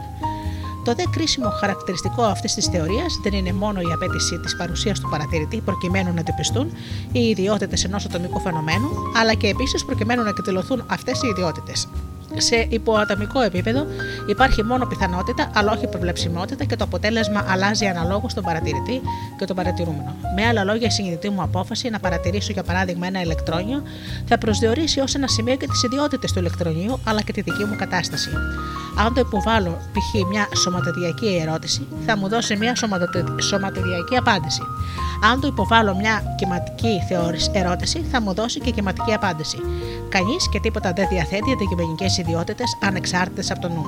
Για να περιγράψει κανείς τι συνέβη στο παράδειγμα, θα πρέπει να απορρίψει την παλιά λέξη παρατηρητής και να βάλει στη θέση της τη νέα λέξη συμμέτοχος. Ο μέχρι πρώτον λοιπόν καρτεσιανός διαχωρισμός ανάμεσα στο νου και στην ύλη, ανάμεσα σε παρατηρητή και παρατηρούμενο, πάβει να ισχύει και ο κόσμος μα δεν, θα είναι τίποτε- δεν θα είναι ποτέ πλέον ο ίδιος. Είναι αδύνατον πια να μιλάμε για τη φύση αν ταυτόχρονα δεν αναφερόμαστε και στον εαυτό μας. Η κβατική θεωρία αναγνωρίζει ότι η πράξη της παρατήρησης αλλάζει την κατάσταση του παρατηρούμενου συστήματος. Ωστόσο, δεν καταπιάνεται με ερωτήματα που έχουν να κάνουν με τη φύση του παρατηρητή. Ποιοι είμαστε εμείς οι παρατηρητές, από πού προερχόμαστε, γιατί είμαστε εδώ, πώς σχετιζόμαστε με το φυσικό κόσμο; Κάποιοι φυσικοί πάντως ισχυρίζονται πως το γεγονός ότι ατενίζουμε τον ένα στον ουρανό ίσως να είναι πολύ σημαντικό που η ίδια η προέλευση του κόσμου να εξαρτάται από αυτό. Και εδώ έρχεται η θεωρία της ανθρώπινης αρχής να μας οδηγήσει στην απλή διαπίστωση ότι δεν θα κατανοήσουμε ποτέ το φυσικό σύμπαν.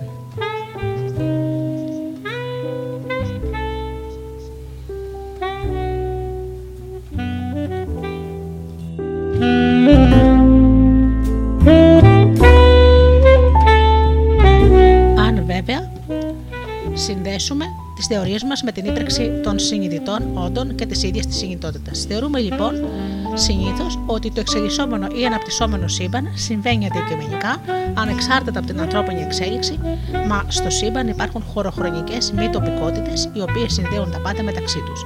Με την έννοια αυτή γίνεται περισσότερο κατανοητό γιατί η αιώνια φιλοδοξία επιμένει ξανά και ξανά στο ίδιο σημείο, παρελθόν και μέλλον. Είναι ψευδεστήσεις. Μόνο το αιώνιο παρόν υπάρχει και σε αυτό εμπεριέχονται τα πάντα. Οι καθολικές συσχετήσει των σωματιδίων που αποδείχτηκαν σ- και στο εργαστήριο οδηγούν στη συμπαντική ενότητα και άρα στη συμπαντική ολότητα.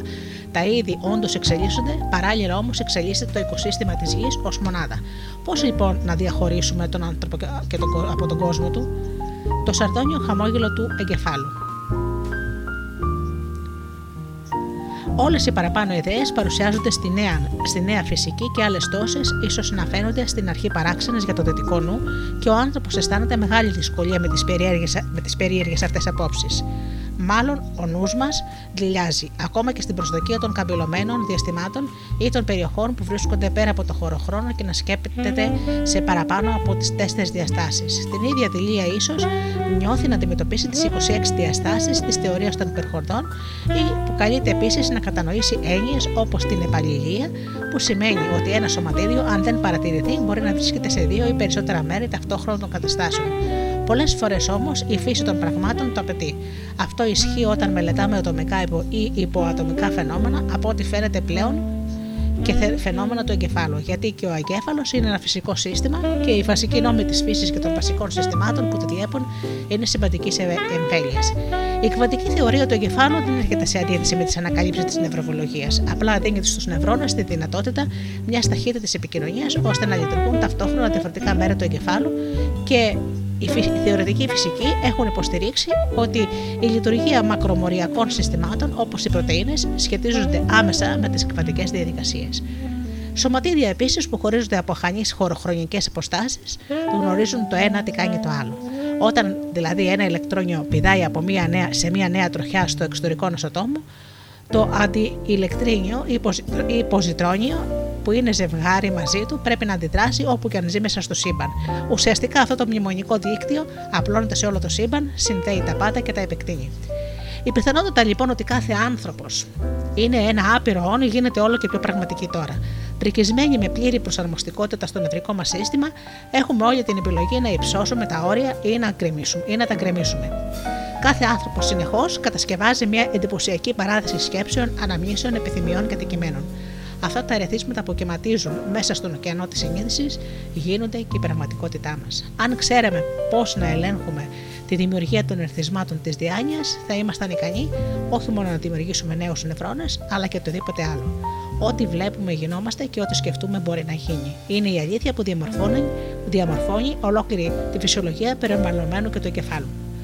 Ο αιώνας που πέρασε μπορεί να έδωσε μια μεγάλη αύξηση του ανθρώπινου πληθυσμού πάνω στη γη, ταυτόχρονα όμως μας σημάδεψε και με πολλούς θανάτους.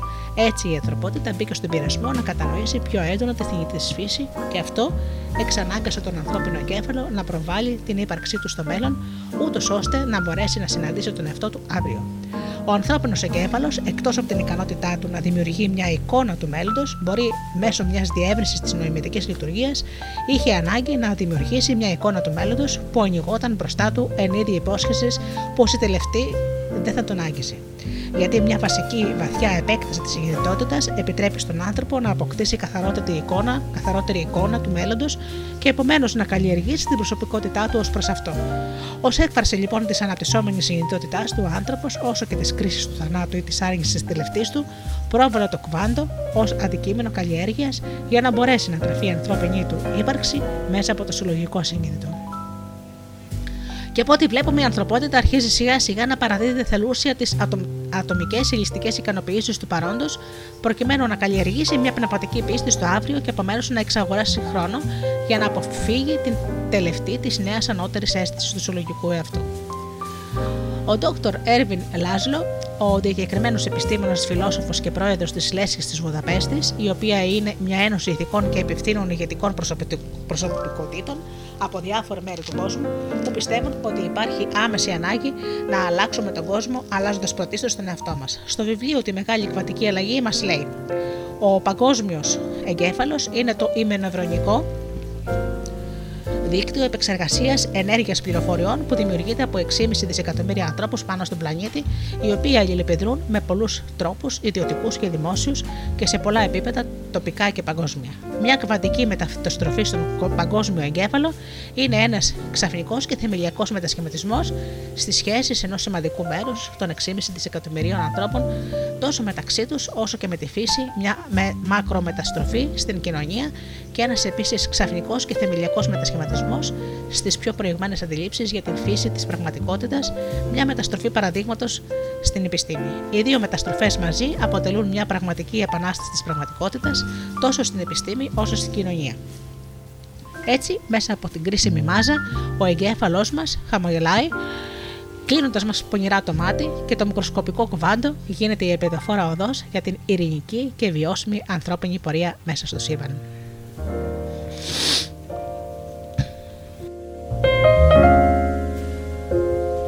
Αυτά λοιπόν γράφει η Όλγα Κοστούρου. Ε, ακούσαμε και τη συνέντευξή της. Ε, αν θέλετε να επικοινωνήσετε μαζί της ε, τηλεφωνικά, το τηλέφωνο της είναι 6942 470 482 και βεβαίως μπορείτε να της αφήσετε μήνυμα στο ε, προφίλ της στο facebook Michelle Angie.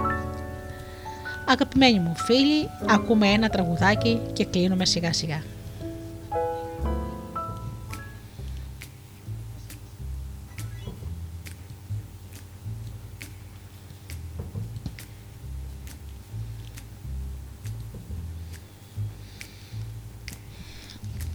Never know how much I love you. Never know how much I care. When you put your arms around me, I get a fever that's so hard to bear. You give me fever. When you kiss me, fever. When you hold me tight, fever in the morning, a fever all through the night. Sun lights up the daytime, moon lights up the night. I light up when you call my name, and you know I'm gonna treat you right. You give me fever. When you kiss me, fever when you hold me tight. Fever in the morning, a fever all through the night. Everybody's got the fever, that is something you all know. Fever isn't such a new thing, fever started long ago.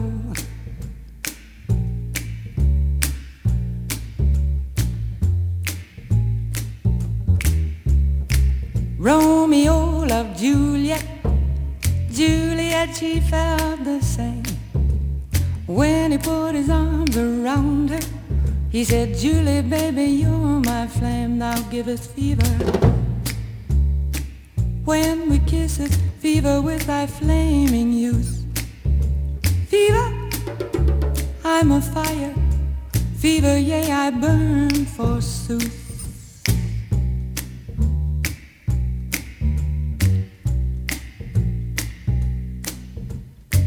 Captain Smith and Pocahontas had a very mad affair. When her daddy tried to kill him, she said, Daddy, oh, don't you dare give me fever.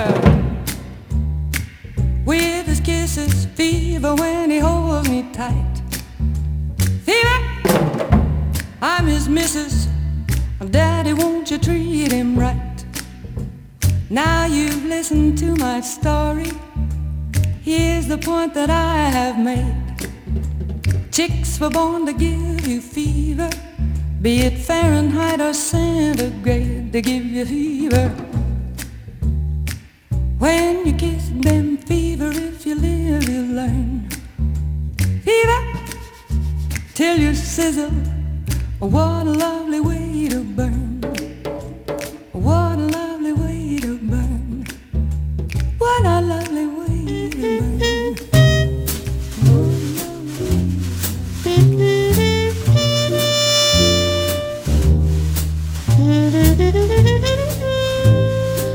Αγαπημένοι μου φίλοι, η εκπομπή Άνθρωπε και Ιστορίες με τη Γεωργία Αγγελία έχει φτάσει στο τέλος της. Ευχαριστούμε θερμά την Όλγα Κοστούρου που μας έδωσε αυτή την ενδιαφέρουσα συνέντευξη και βεβαίως στο μέλλον θα γίνει και άλλη εκπομπή για την Κβαντική. Αγαπημένοι μου φίλοι, ανανεώνω το ραντεβού μας για την επόμενη Παρασκευή στις 8 το βράδυ όπως πάντα. Έως τότε αγαπημένοι μου, σας εύχομαι να περνάτε καλά, να είστε καλά και αγαπήστε τον άνθρωπο που βλέπετε κάθε μέρα στο καθρέφτη. Καλό σας βράδυ.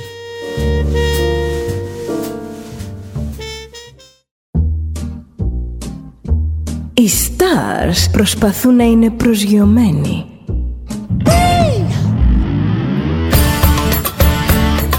Ένα star είναι συνέχεια στον αέρα. Συνέχεια στον αέρα. Στο Δέλτα ζεις μαζί του.